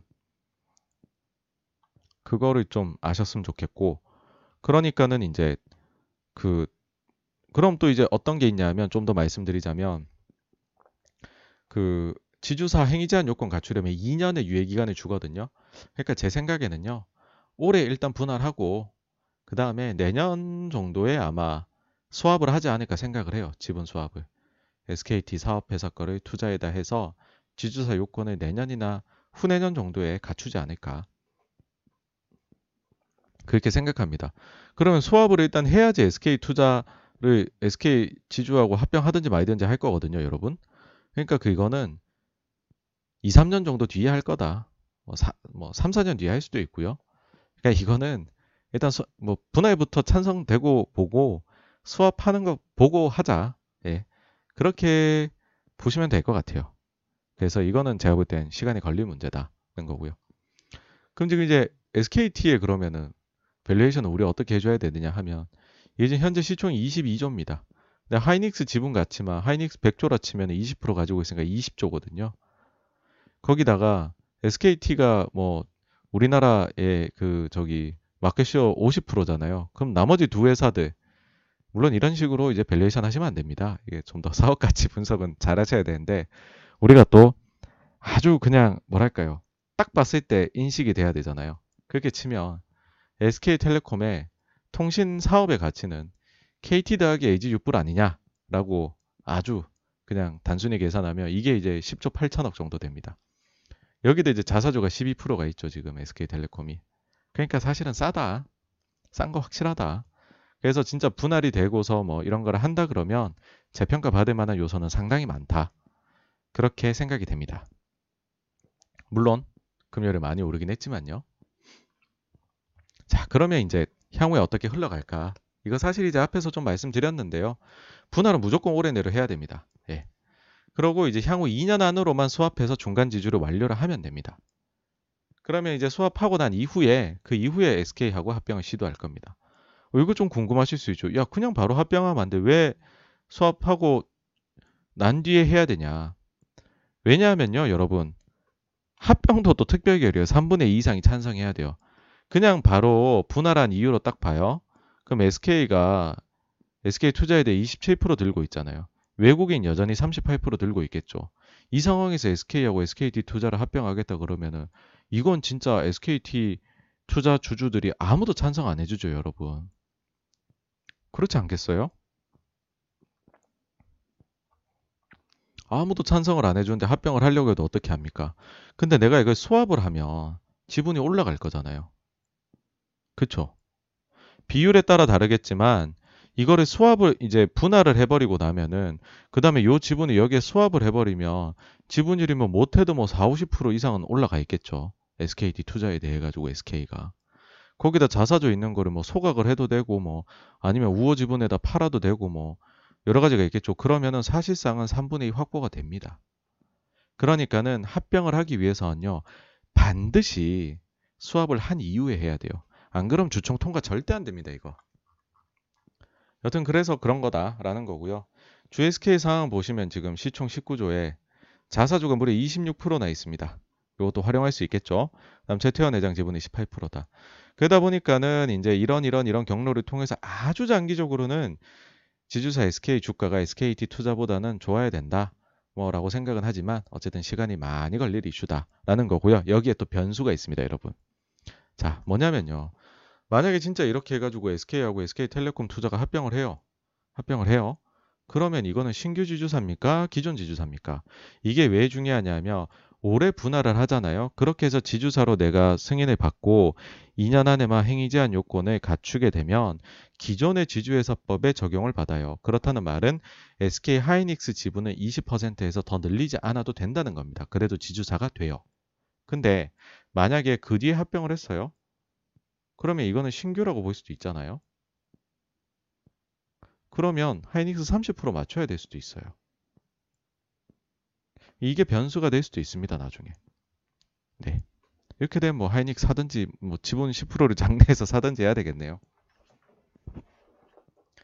어쨌든 이게 이제 SK텔레콤 중간 지주 전환 선언에 대한 어, 이야기였습니다. 네. 다음으로 넘어가겠습니다. 다음은 이제 수혜주 운하에 대한 부분인데요. 뭐 이런 사고가 일어나리라고 누가 알았겠습니까? 저도 정말 이런 거는 참 투자하면서 처음 보는데 기사들로 한번 볼게요. 전 처음에 뭐 배가 뭐 쓰러졌다 그래갖고서 금방 치울 수 있을 줄 알았어요. 되게 넓기는 한데 이게 이제 얕더라고요. 여기가 다 백사장이더라고요. 그쵸 여러분? 근데 하필이면 요 배가 그냥 이렇게 넘어져도 되는데 이 사선형으로 이렇게 됐어요 지금. 길을 꽉 막고 길막 지금 막 완벽하게 길막하고 있어요. 지금 어떻게 해 어떻게 하니까는 뭐 누가 보면 막 최신식 장비를 가지고서 배를 이렇게 떼낼 거다고 생각했지만 현실은 여기 굴삭기 가져와 가지고서는 여기 지금 포크레인하고 가져와고 이거 지금 파고 있어요 옆에 어, 느 세월에 다 팝니까 이걸 사실 그쵸? 근데 어쨌든 이렇게 파가지고 배를 지금 어떻게든 꺼내 보겠대요 꼈는데 자 그러니까 이제 문제가 되죠 자 컨테이너 아, 운임이 엄청나게 올라간다는 겁니다 우리나라 지금 그 저기 선사들도 저기 뭐냐 그 저기 해운주들도 굉장히 지금 주가 좋잖아요. 이 덕분에. 여기 보시면은 이제 사고가 언제 해결될지 관건이다. 이제 어, 일단 넘어갑니다. 자.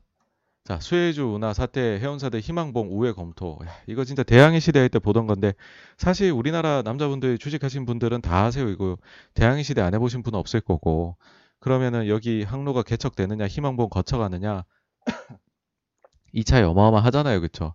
이걸 현실에서 보게 되라네. 야, 대단합니다. 여기 이제 나오네요. 남아공의 희망봉을 경유하면 노선 거리가 약 6,000마일. 야, 9,650km나 늘어난대요, 여러분. 그리고 대형 유조선이 중동의 원유를 유럽으로 운송하는데 연료비만 30만 달러. 그쵸, 돌아가니까 연료비도 많이 들고. 우리 돈으로 3억 4천이 더 들어갑니다. 그런데도 희망봉 우회를 검토하는 이유는 운송 지연으로 발생한 손해가 크기 때문입니다. 왜냐하면 선박 운항이 하루 지연되면 선주는 대략 6만 달러, 우리 돈으로 7천만 원 손해를 봅니다. 그러니까는 이거를 이제 그러려니 돌아가 가지고서라도 지금 여기 언제 해결될지 모르는데 내가 빨리 가가지고서 지금 돌아가 가지고서라도 물건 전해줘야지 막 난리가 난 거예요 지금 난리가 났는데 이제 요겁니다. 어쨌든 지금 아까 제가 이제 주말 동안에 수혜주 운하 상황 한번 보자 했잖아요. 이게 뭐냐고 보니까는 이 밀물이 들어오는 주말 요게 고비를 하더라고요. 사실 저는 요거에 대해 가지고서는 이제 저의 이제 이제 가까운 지인이 이쪽에 대해서 워낙에나 해박하게 알고 있다 보니까 사실 그 질문을 이제 물어봤었어요. 어떻게 보냐 하니까는 이제 그 28, 29일에 예, 밀물 시기인데 이때 잘 꺼낼 수 있으면 빨리 해결되는 거고 안 그러면 이것도 시간이 굉장히 오래 걸릴 수가 있다. 생각보다 위기가 커질 수 있다. 그렇게 얘기를 하더라고요. 어 그래서 아 그런가 보다 했는데 이제 진짜 그 뒤에 보니까 관련 뉴스들이 막 나오더라고요. 예. 그러니까 밀물이 들어오는 시기가 보시면은 네. 어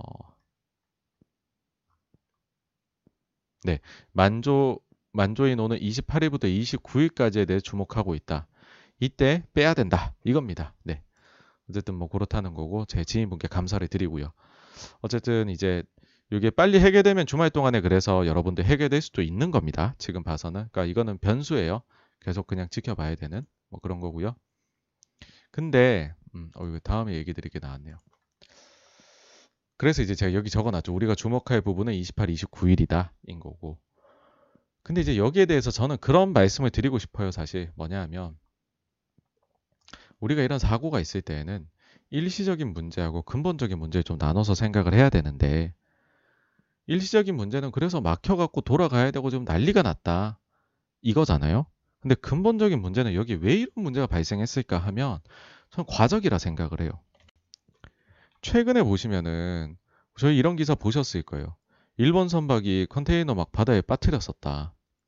악천후를 만나서 그랬는데 그 이유 중에 하나가 과적이 아닐까 뭐 이런 얘기가 나옵니다. 또 하나 보시면은요. 컨테이너 750개 바다에 빠뜨린 해운업체 머스크. 야, 머스크는 최고인데. 근데 막 한국 북미항로 이스라엘 해운사도 76개 분실 사고 발생. 뭐 자꾸 떨어뜨려요, 바다에. 자. 이번 겨울엔 사고가 태평양을 중심으로 늘고 있다고 전했다. 보세요.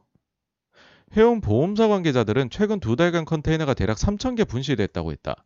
이는 통상적인 연간 분실 규모의 두 배를 넘는 수준이다.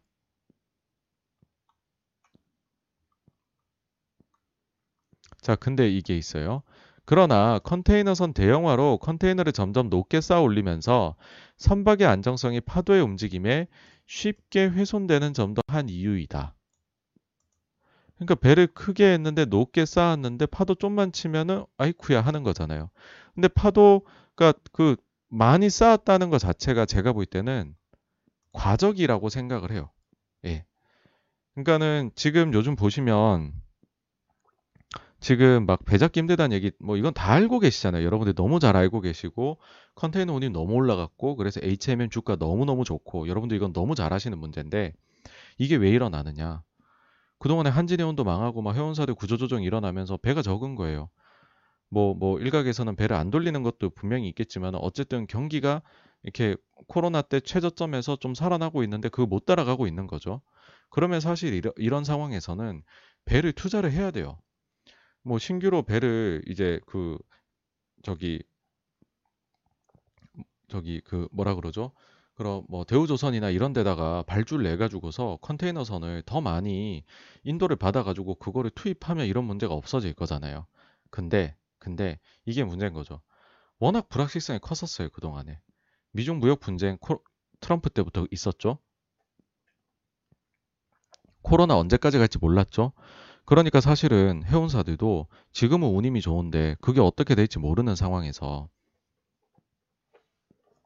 섣불리 막 대형 투자를 하기가 어려웠던 거예요.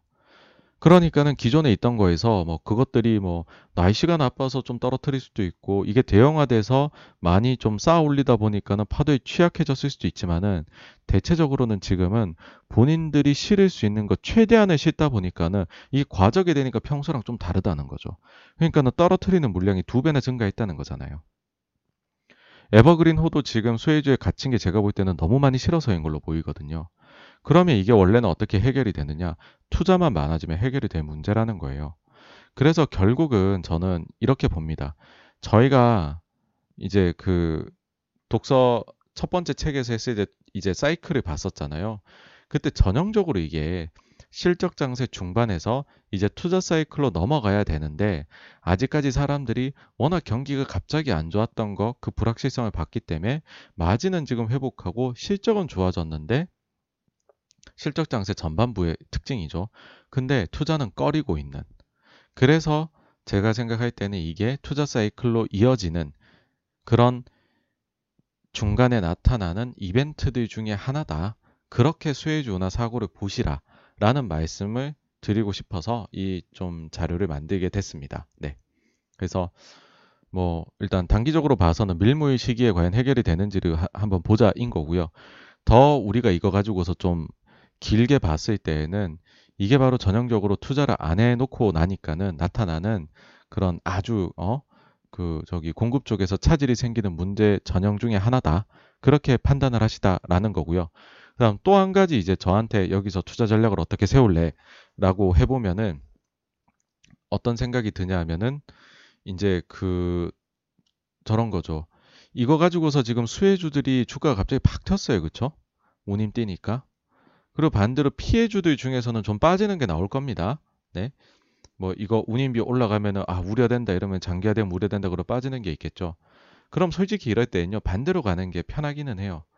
그러니까 이건 사실 일시적이잖아요. 언제 뭐 언젠가는 수혜주나 복구되겠죠. 시간의 문제지. 저기로 배들 다닐 거고 이거 보고서 발주 내는데도 늘어나겠죠. 그러면은 이거 일시적인 문제 때문에 한 개 분기나 뭐 한 달치나 한 개 분기나 두 개 분기 정도 에 걸쳐 가지고서 운임비 인상으로 인해서 내가 영업이익률이 줄어드는 기업이 있다. 그래서 만약에 그걸 투자자들이 우려해서 그 주식을 판다. 그럼 그건 진짜 살만하죠.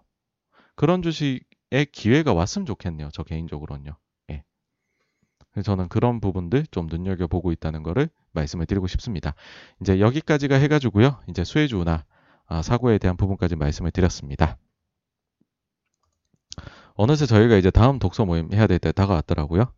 아이고 이게 4월 4일 일요일로 적어놨네요. 네. 4월 3일이고요. 네, 토요일로 저희가 시간이 바뀌었죠. 4월 3일 토요일에 저희가 어, 좀 저희가 좀 펀더멘탈한 이제 분석 부분을 좀 보자는 생각이 들어서 옛날 책이기도 하고 뭐 경영대 수업을 한 번이라도 들으신 분들은 다 들어보셨을 겁니다. 그래서 아이고 이 책을 해야 돼라고 말씀하실 수도 있지만 이걸 이제 제가 좀 실제 사례들하고 접목해서 좀 재밌게 해볼 테니까요. 가벼운 마음으로 책 한번 보시고 또 뭐 전혀 이거 모르실 수도 있어요. 사실 뭐 경영대 수업 뭐다 듣는 것도 아닌데 경영대 수업 꼭 들어야 되는 것도 아니고 살면서 그런 분들은 필수 서적이라고 생각을 하시고 어 이제 한번 그냥 교양 차원에서 한번 보시기를 권해드립니다. 네. 여기까지가 오늘 이제 제가 준비한 내용이고요. 지금부터는 한번 Q&A 시간으로 넘어가 보도록 하겠습니다. 네. 와, 권영욱님, 네, 감사드립니다. 네. 늘 또 이렇게 참여해 주셔서 너무너무 감사드립니다. 네. 일단은 요 앞전에 이렇게 질문 남겨주신 거 있으면 제가 한번 체크해 보고 답변 드리겠습니다.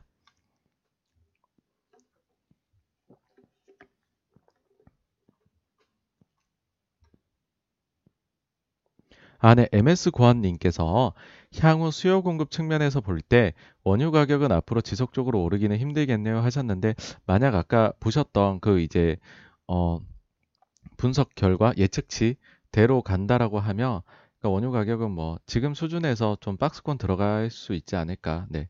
그렇게 보입니다. 근데 저기서 이제 변수라고 하면은 뭐 감산 같은 부분이나 아니면 생산 차질 같은 것들 부분이나 아니면 수요가 알고 보면 더 빠르게 막 성장을 할 수도 있는 네, 그런 부분이겠지만 기본적으로는 저희가 뭐 석유의 수, 요 증가가 그렇게 나타나기는 어려운 경제로 점점 가고 있다. 뭐 그렇게 보이긴 합니다. 네. 그리고 권영욱님께서 유가를 예측한다는 건 늘 불가능하지 않을까 싶네요. 아, 맞아요. 네. 작년에 유가 ETN 했다가 된통 삼성증권 이거는 뭐 제가 생각할 때는요. 앞으로 주식하시면서 한, 한 2, 30년 동안 없을 일을 겪으신 것 같습니다. 네. 그 다음에 스톤킴님께서 삼성이 만만해? 아, 삼성, 그쵸, 삼성. 삼성 대단한 기업입니다, 진짜. 네. 어, 김기성님, 아, 네, 제가 인사 못 드렸군요. 안녕하세요. 네. 어, 권영욱님께서 이렇게 또저 홍보를 해주시니 감사합니다. 네. 다음 MS권님께서요. 인텔에 어, 반도체 파운드리를 투, 파운드리 투자를 해도 어, 애플, 퀄컴, AMD 같은 인텔과 경쟁하는 미국의 회사들이 인텔 파운드리에 맡길지는 의문이 듭니다. 규모가 인텔 자체 파운드리 수요 정도 처리하지 않을까 생각됩니다. 그러니까 이게 진짜 가장 정석적인 분석이시고 가장 뭐랄까요? 그 이제 logic상에서 그러니까는 이게 앞뒤가 맞는 예, 상식선에서의 네, 분석이시죠. 이게 맞습니다. 맞는데 약간 더 제가 정치적인 양념을 치자면은 이제 그런 거죠. 그 평소 같으면은 경쟁상에서 어 요런 식으로 자기네들끼리의 물량을 주고받고가 있어야 되는데 근데 정치적인 이유로 미국이 한번 잘해보자 라고 해가지고서 일부분 미국끼리 서로 도와주는 그림도 약간은 나올 수 있지 않을까 하는 생각은 합니다. 네.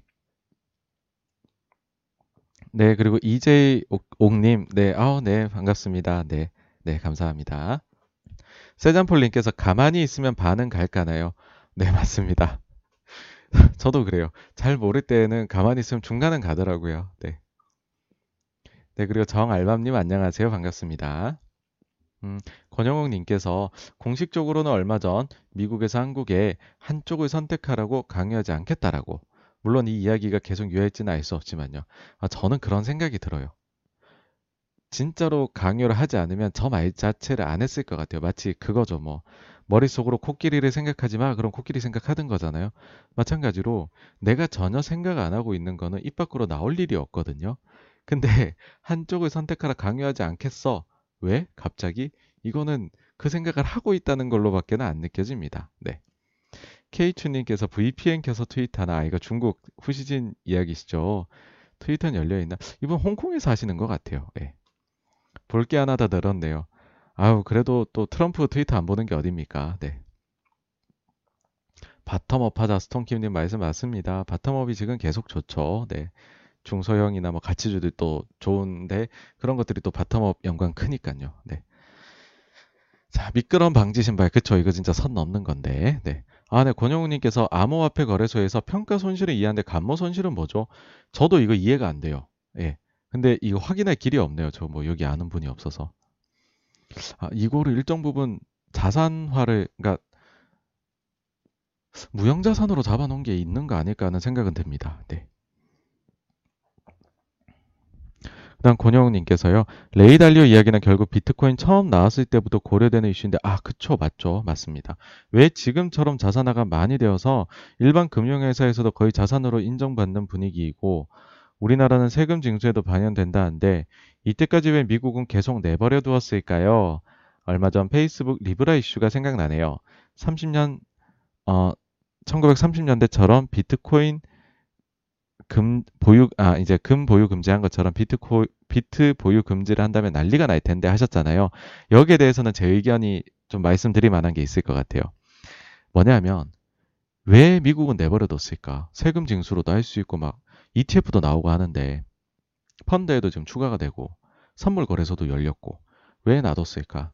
저는 현실에서 지금 테스트를 하고 있는 거라고 생각을 해요. 제가 생각할 때 중앙은행들은 전부 다 디지털 커런시를 가지고 싶어 한다고 생각을 합니다. 왜 디지털 커런시를 가지고 싶으냐 하면 그들이 그, 그 그럴 만한 이유가 있어요. 명백한 동인이 있는데 뭐냐 하면 언젠가는 본인들이 마이너스 금리를 간다고 생각을 하기 때문이죠. 그러니까 지금 금리가 계속 내려왔어요. 인플레는 안 살아나요. 모두가 인구 구조상으로 일본화가 되어가고 있어요. 언젠가는 나중에 또 큰 위기가 왔을 때는 금리를 되게 크게 내려야 될 수도 있어요. 그때 제로금리 근데 최악의 상황에서 내가 제로금리 상황에서 위기가 오면 어떡할 겁니까? 뭐 QE만 그냥 무작정 늘리나요? 아니요. 제가 생각할 때에는 마이너스 금리도 해야 되거든요. 그거를 위해 가지고서 사전 조사를 막 열심히 하는 거죠. 그러면서 자기네들이 공부를 해보니 마이너스 금리 갔을 때 제일 문제가 될 수 있을 게 뭐냐 하면 뱅크런입니다. 왜냐하면 은행에 금리 돈을 맡겼는데 내가 오히려 손해를 보내? 그럼 사람들은요 그걸 빼가지고 집에 금고에 넣어두면 돼요.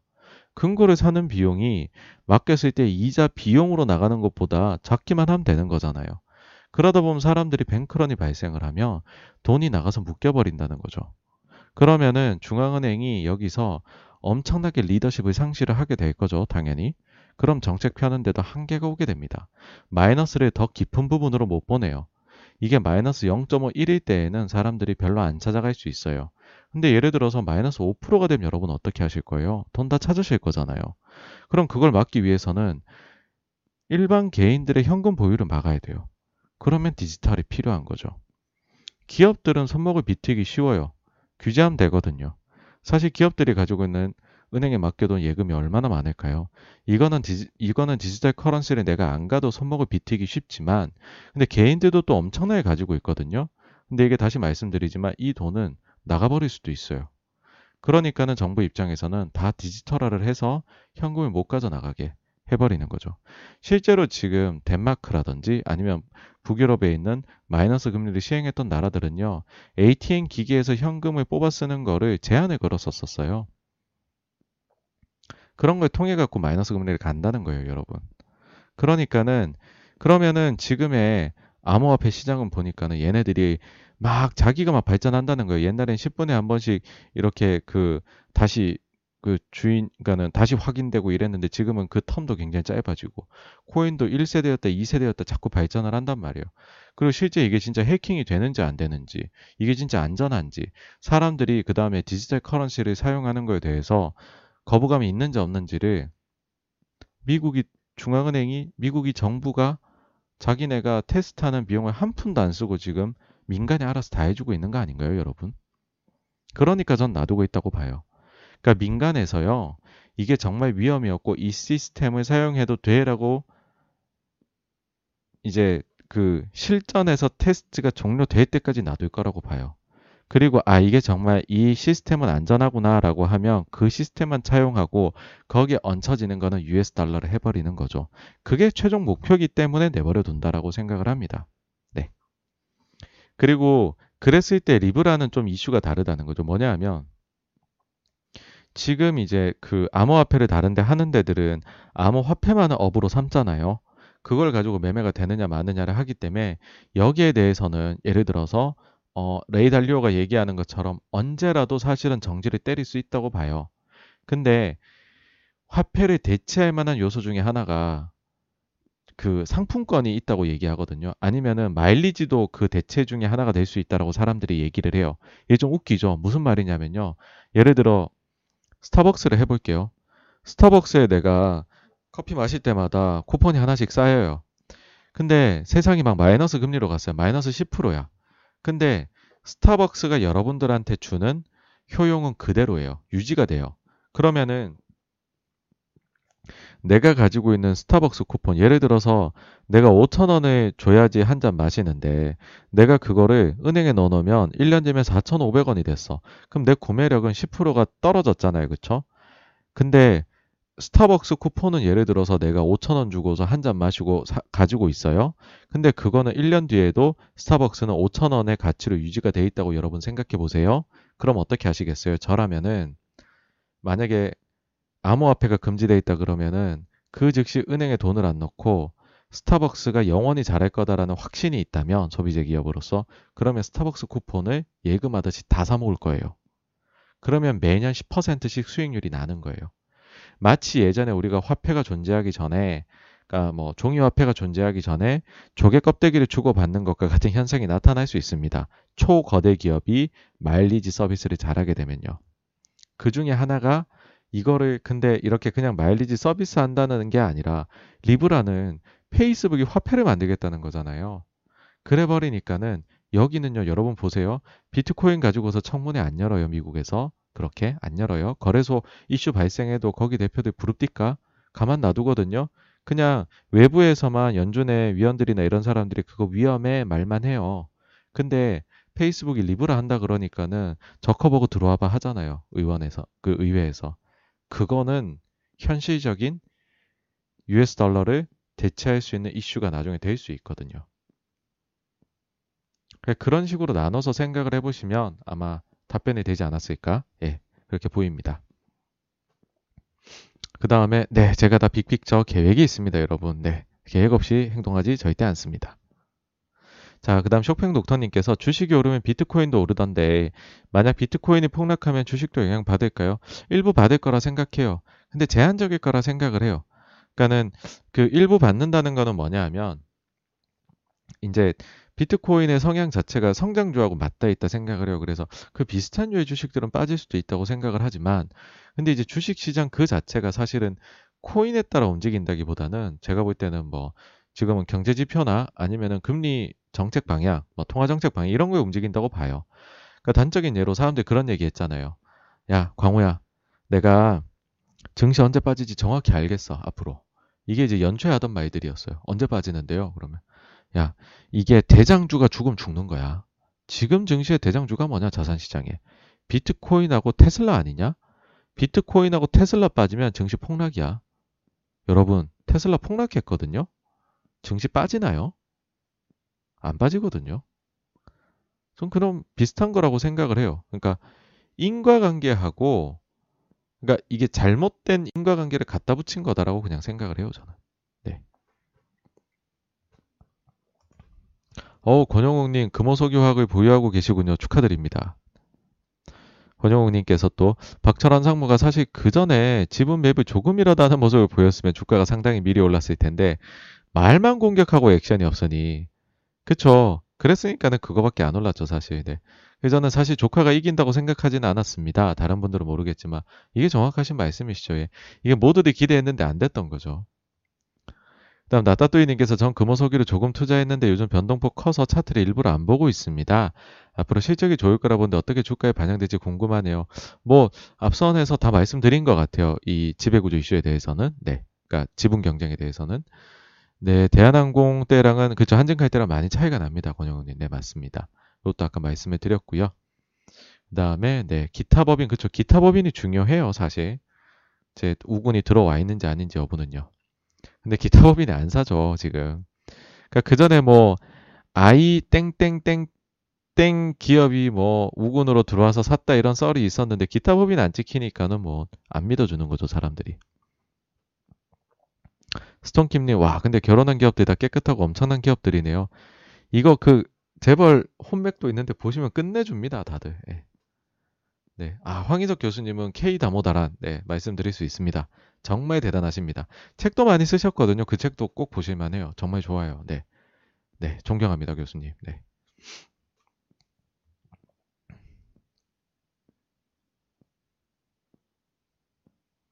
권영님께 두산 인프라코 분할 합병이랑 비슷하게 보이네요. 물론 두산은 팔아야 돼서 그렇지만 바켓을 바로 이제 두중에 자회사로 되니 음, 네. 그러니까 일정 부분 비슷한 면도 있습니다. 분명히 있지만은 어쨌든 여기는 이제 하이닉스 직접 보유를 위해서 이제 좀 그리고 이제 여기다 세제 혜택이나 이런 부분까지 붙어 버리니까는 좀 더 복잡하죠 SK가. 예. 시외로 지금 사도 됩니까? 이런 질문은 죄송합니다. 네, 제가 이거 막 막 뭐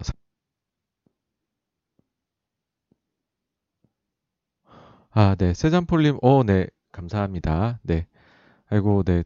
근데 저 그런 거는 있는 것 같아요. 이게 9시로 시간을 옮기니까 이게 원래 10시 할 때는 2시간 넘어가면은 굉장히 촉박해, 마음이 막 촉박한 거예요. 방송을 하면서. 아, 이거 너무 또 하면 또 새벽에 또 밤잠 이제 주무셔야 되는데 제가 너무 방해하는 것 같아서 그랬는데 9시 하니까 는 1시간 정도 더 시간이 늘었다는 생각을 하니까 상당히 마음이 편안하게 이렇게 진행을 하고 있습니다. 그러다 보니까 근데 또 단점이 내용이 좀 약간 좀 약간 증가하고 있는 거. 그래서 영상 다시 돌려보시기에는 시간이 1시간 정도 늘어나면 좀 불편하심이 있으시겠다 하는, 네, 그치만은 그래도 또 더 많은 내용을 말씀드린 게 좋지 않을까 해서, 네, 생각나는 대로 다 말씀드리겠습니다. 자유님께서 인텔과 관련해 반도체 투자에 관해서 어떤 점을 주시해야 하나요? 뭐 당연히 그러니까는 뭐 이제 이쪽에 관련해서 인텔요 얘기 나왔을 때 오른 주식들이 있습니다. 예. 쭉 보시면은 그게 나올 겁니다. 이제 뭐 관련해서 뭐 이거 투자 수혜준이 하면서 나오는데 사실 우리나라 IT 쪽은 워낙에나 고급 인재분들이 지금 어 애널리스트로 이 섹터에 다 들어와 계시기 때문에요. 그분들 자료 한두 개 보시고 그 다음에 그 이제 인텔 투자 나오고 다음 날 올랐던 주식들 보시면 아 내가 인텔이 진짜 투자를 확실히 할 수 있겠다라고 생각이 되시면은 그 회사들이 뭐 네 일정 부분 수혜를 입을 수 있는 부분이 있을 겁니다. 네 그래서 그 부분을 보시 어, 그, 그런 좀 기준으로 해서 주시를 하시면 괜찮지 않을까 하는 거고, 어쨌든 제 생각에는 좀 약간 지금 하는 어, 미국의 반도체를 대하는 태도가 뭐 그 정도까지는 아니겠지만은 1980년대에 아, 미국의 자동차, 일본의 자동차를 보던 시각과 좀 비슷하다 하는 생각이 듭니다. 그래서 단기에 끝날 이슈는 절대 아니고 얘네가 의지를 가지고 좀 불도저처럼 밀어붙일 것 같다 하는 생각입니다. MS권님께서 1분기 채권과 주식 리밸런싱이 이달 말일까지 진행될 것으로 보시는 줄 하셨는데요. 보통은 그 전부터 거의 다 합니다. 그래서 거의 지금 제가 볼 땐 8분 응선 넘었다고 보고요. 또 근데 반대로요. 제가 좋아하는 그 JP 모간의 퀀트 애널리스트 마르코 콜라노빅 같은 경우에는 이미 끝났고 오히려 지금 주식을 더 사야 되는 지경이다라고 지난주에 보고서 내시고 인터뷰까지 하셨더라고요. 그래서 진짜 더 사야 되나? 모르겠습니다. 사실 이제 이 이슈는 거의 종료됐다. 그러니까 종료됐다라기보다는 뭐랄까요? 그러니까 나오더라도 제가 볼 땐 마지막 날 조금 더 나오지 않을까요? 31일 날. 예, 거의 거의 마무리 수준 같습니다. 그다음 나따뚜이님께서 그동안 코인을 생각하지 않았다가 제가 투자한 기업과 관련 있는 코인과 메인 코인에 자산 배분을 조금 하려고 했는데 레이 달리오의 말을 들으니 망설여지네요. 근데 뭐 뭐든지 포트폴리오 아니겠습니까? 몰빵은 힘들죠. 근데 일부를 포트폴리오 이제 분배 차원에서 가져가신다. 거기에는 뭐 코인이 뭐 이제 그렇게 나쁜 선택은 아니다라고 생각합니다. 어, 한결님께서 미국이 대만을 적극적으로 옹호하고 항해의 자유, 군사 훈련을 하는 게 중국 국방비 더 사용하게 하기 위한 하나의 전략일까요? 네, 맞습니다. 저는 그렇게 생각합니다. 솔직히 말해서 미국이 뭐 저기 그 밑에다가 뭐 항모나 아니면 핵잠수함을 중국 해 둘러가 중국이 접해 있는 그 연안 바다들 둘러가지고서 거기다가 몇 대 가져다 놓으면 아 투자 안 하기 어렵지 않을까요? 중국도 겁나는데. 네. 그 다음에 DSH GHDK님 최근 가치주 성과가 좋네요. 금리가 올라가며 어, 실적주 장세로 넘어가는데요. 미국 인프라 금리 상승의 실적주 장세, 국내 민간 굴뚝주 실적 개선도 도드라지는데 금리가 주춤하니 성장주를 다시 봐야 된다는 애널들 의견도 반반인데요. 성장주가 반등하더라도 금리 상승 추세에서 단기 낙폭이 심했던 성장주의 기술적 반등 정도로 저는 보는데 86번가님 의견 여쭤봐요. 저도 정확히 동의합니다. 그러니까 여러분들 2007년 이후로 성장주가 이제 가치주를 계속 이겨왔단 말이에요. 그때 가치주가 성장주 대비해서 그러니까는 이렇게 하락을 한 게 아니에요. 그러니까 언더퍼폼을 한 게 아니고 왔다리 갔다리 왔다리 갔다리 왔다리 갔다리 하면서 갑니다. 마찬가지로요. 가치주가 성장주를 이길 때도요. 이렇게 가는 게 아니고요. 왔다리 갔다리 왔다리 갔다리 하면서 할 거잖아요. 그래서 금리가 좀 내려온다 그러면 아이고 성장률 좀 더 좋아지고 야 근데 금리가 이제 오르는 거는 물가 상승은 기정사실 아니니 그러면서 또 올라가고 뭐 이렇게 되겠죠. 네. 그러니까 성장주를 나중에 담아야 된다. 그러니까 완전히 포트폴리오를 교체를 해야 된다. 그러기에 좋은 시기는 언제냐라고 하면요. 저는 정확히 말씀드릴 수 있는 게 금리가 상단에 찍어야 됩니다. 1.5, 1.7, 1.8 이런 게 아니고요. 금리가 정확하게 상단에 몇 번을 두드리겠죠. 그게 2%일 수도 있고요. 2.5일 수도 있고 여러분 3일 수도 있을 거예요. 거기를 금리가 한 차례, 두 차례 이렇게 때리다가 결국은 그걸 넘지 못하고 내려오기 시작을 하면 어떻게 보면 그게 주가로 볼 때는 바닥 확인을 쌍바닥 막 이렇게 하면서 하다 보면 주가가 올라가잖아요. 마찬가지로 뒤집어 놓으면 이거를 위로 아이고 올라가고 싶어 안 되네 올라가고 싶어 안 되네 올라가고 싶어 안 되네 아이고 아닌가 하면 내려가자 이렇게 당연히 될 거잖아요. 그렇게 생각하면 그렇게 해서 형성되는 금리의 상단을 우리가 보고 난 이후에나 다시 로테이, 로테이션이 일어날 수 있는 아, 그런 환경이 될 거다라고 생각을 합니다. 그 다음에 ADJ VOL님께서 이해욱이 개인회사 대림 코포를 합병하는 식으로 대림코포 지분율을 올렸었는데 삼성물산도 그렇고 현대 엠코도 그렇고 이러한 편법 승계가 우리나라엔 아직 가능한가요? 뭐 사실 본인 지분만 정확하게 3분의 2 이상 가지고 있으면요. 무조건 할 수 있습니다. 예. 가능합니다. 네. 소액주주 좀 안 되나요? 이게 권익의 개선이? 나따뚜이님, 작년부터 암호화폐를 자산의 일부로 인정한 사람들이 늘어나는 것 같은데 혹시 86번가님은 암호화폐 자산 일부를 배분하시나요? 안 합니다. 네. 저는 주식이 더 재밌고 제가 아는 거 하겠습니다. 네. 암호화폐는 솔직히 말씀드리면 저는 이제 나중에 한번 short 한번 거하게 칠 수 있는 기회였으면 좋겠다 하고 보고 있죠. 예. 제가 계속 말씀드리는 게 암호화폐가 뭐 이거랑 correlation이 높아요. 이 지표랑 암호화폐는 이런 식으로 탄생한 거니까 이런 게 나오면 안 좋지 않을까요? 그런 말씀 드리는 게 여기서 힌트를 얻으시는 분이 나오실 수 있다고 저는 생각을 하는데 저는 어쨌든 그걸 보면서 적당한 시기에는 암호화폐를 가지고서 한 번은 좀 아랫방향을 한번 노려봐도 괜찮지 않을까. 이제 올라가는 방향은 뭐 제가 사가지고 먹는다는 생각은 안 하고 있습니다. 네. 잘하는 거 해야죠, 제가. 네. DSHGHDK님, 특히 가치주 또는 철강주 등 소위 민감주들 PBR이 처참한데요.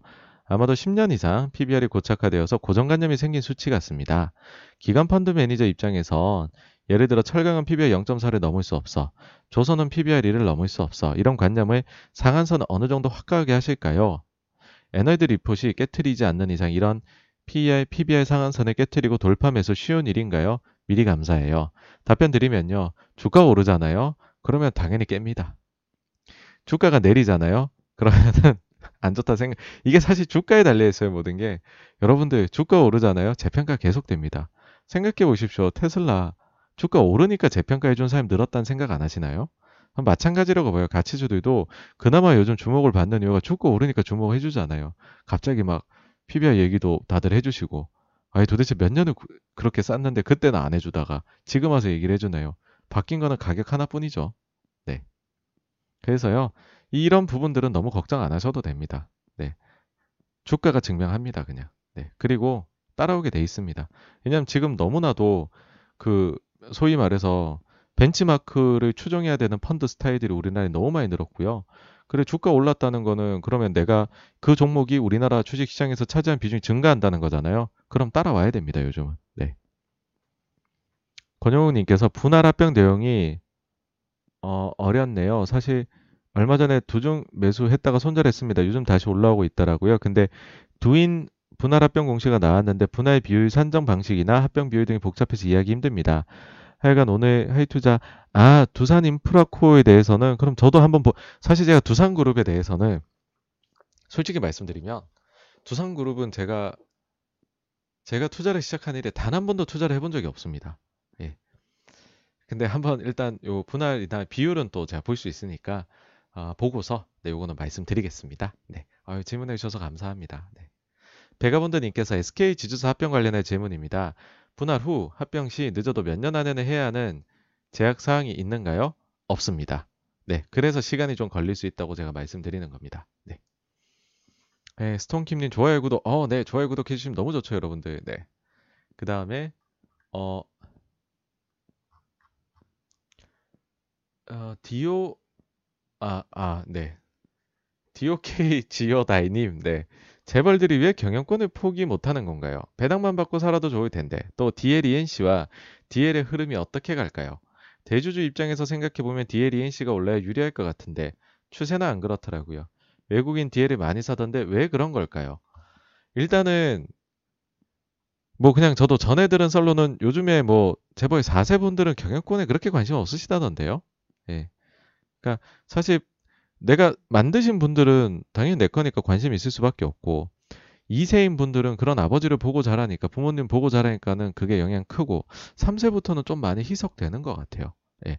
그냥 이거를 골치 아프다라고도 당연히 생각할 수 있는 거고 그래서 우리나라도 문화가 좀 있는 부분이 있다고 봅니다. 예.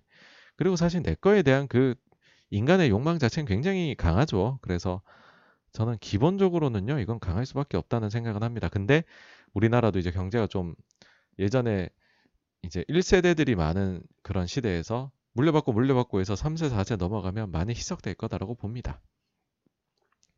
그 다음에 이제 그 DL 같은 경우에는 사실은 좀 너무 빨리 그 결정이 됐잖아요. 그 저기 이제 증자하고 뭐 그 수합하는 게 됐기 때문에 사실은 이제는 그냥 두 회사예요. 여러분 보시기에 펀더멘탈만 보시면 되고요.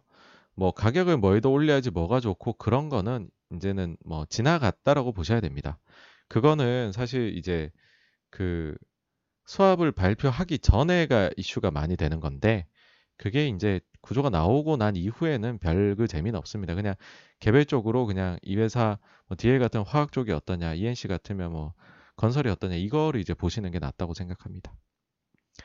ADJ VL님께서 86번가님은 자신 있으신 섹터가 있으신가요? 하시면은 뭐 저는 자신 있어 하는 거는 뭐 소비재 쪽 제가 좀 써볼 수 있거나 이런 것들 그런 거 이제 재밌고 즐겨 하고요.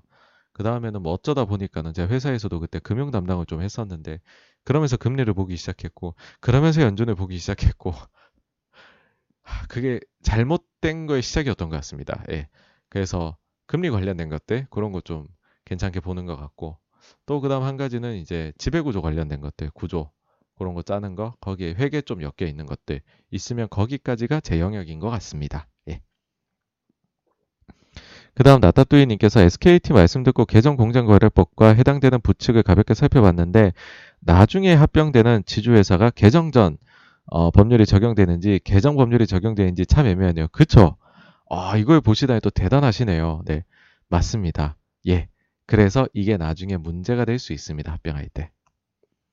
그래서, 그래서 이런 얘기도 나올 수 있는 거죠. 그러니까는 올해 안에 한다. 예.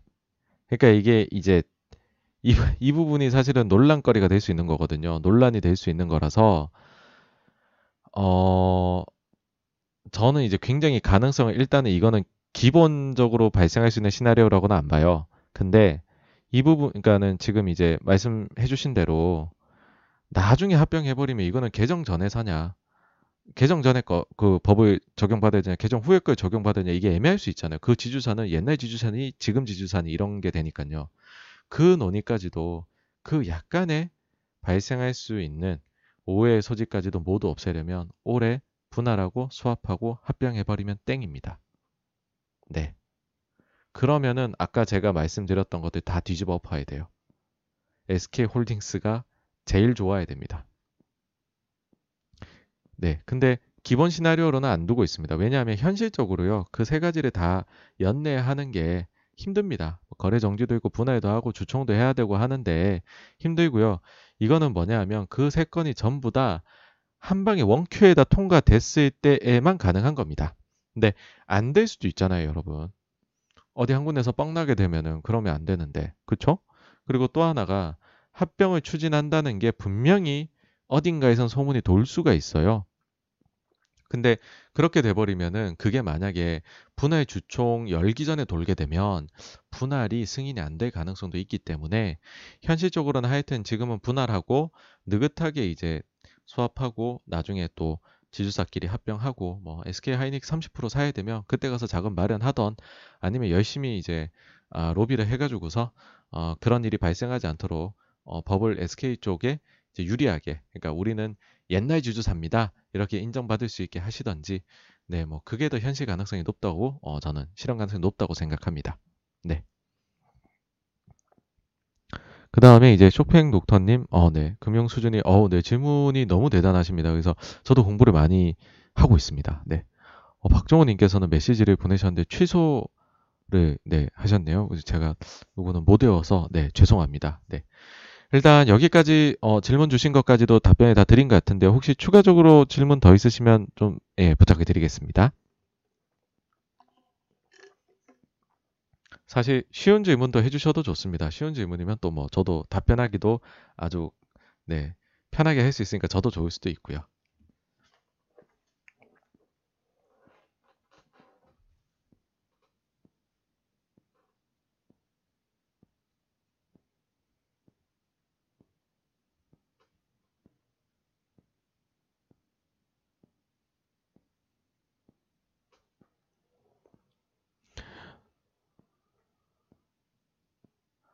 어, 네, 그 DOK 지오 다이님, 네 예전에 한 라이브 방송도 모두 다 올라와 있습니다. Q&A까지 그냥 두세 시간짜리 통으로 다 올라가 있으니까요. 네, 그 보시면 저 저는 너무 좋죠. 네. 나따뚜이님께서 엔터 업체 기업 분석 혹시 계획이 있으신가요? 네, 아 당연히 있습니다. 네, 요거는 하여튼 드릴 말씀이 많아요. 엔터 쪽에, 네, 엔터 쪽에 드릴 말씀이 많고, 뭐 그거는 당연하게도 전부 다 플랫폼 관련된 얘기입니다. 거의 대부분이. 이그 부분은 네, 말씀드릴 게 있는데 뭐 적당한 시기가 다음 달 정도에 있지 않을까 생각합니다. 네. 어, 네. 아, 그냥 말씀드려 독고다이 님, 네, 구독 감사합니다. 아, 네, 자유인님 삼성물산 지배구조 관련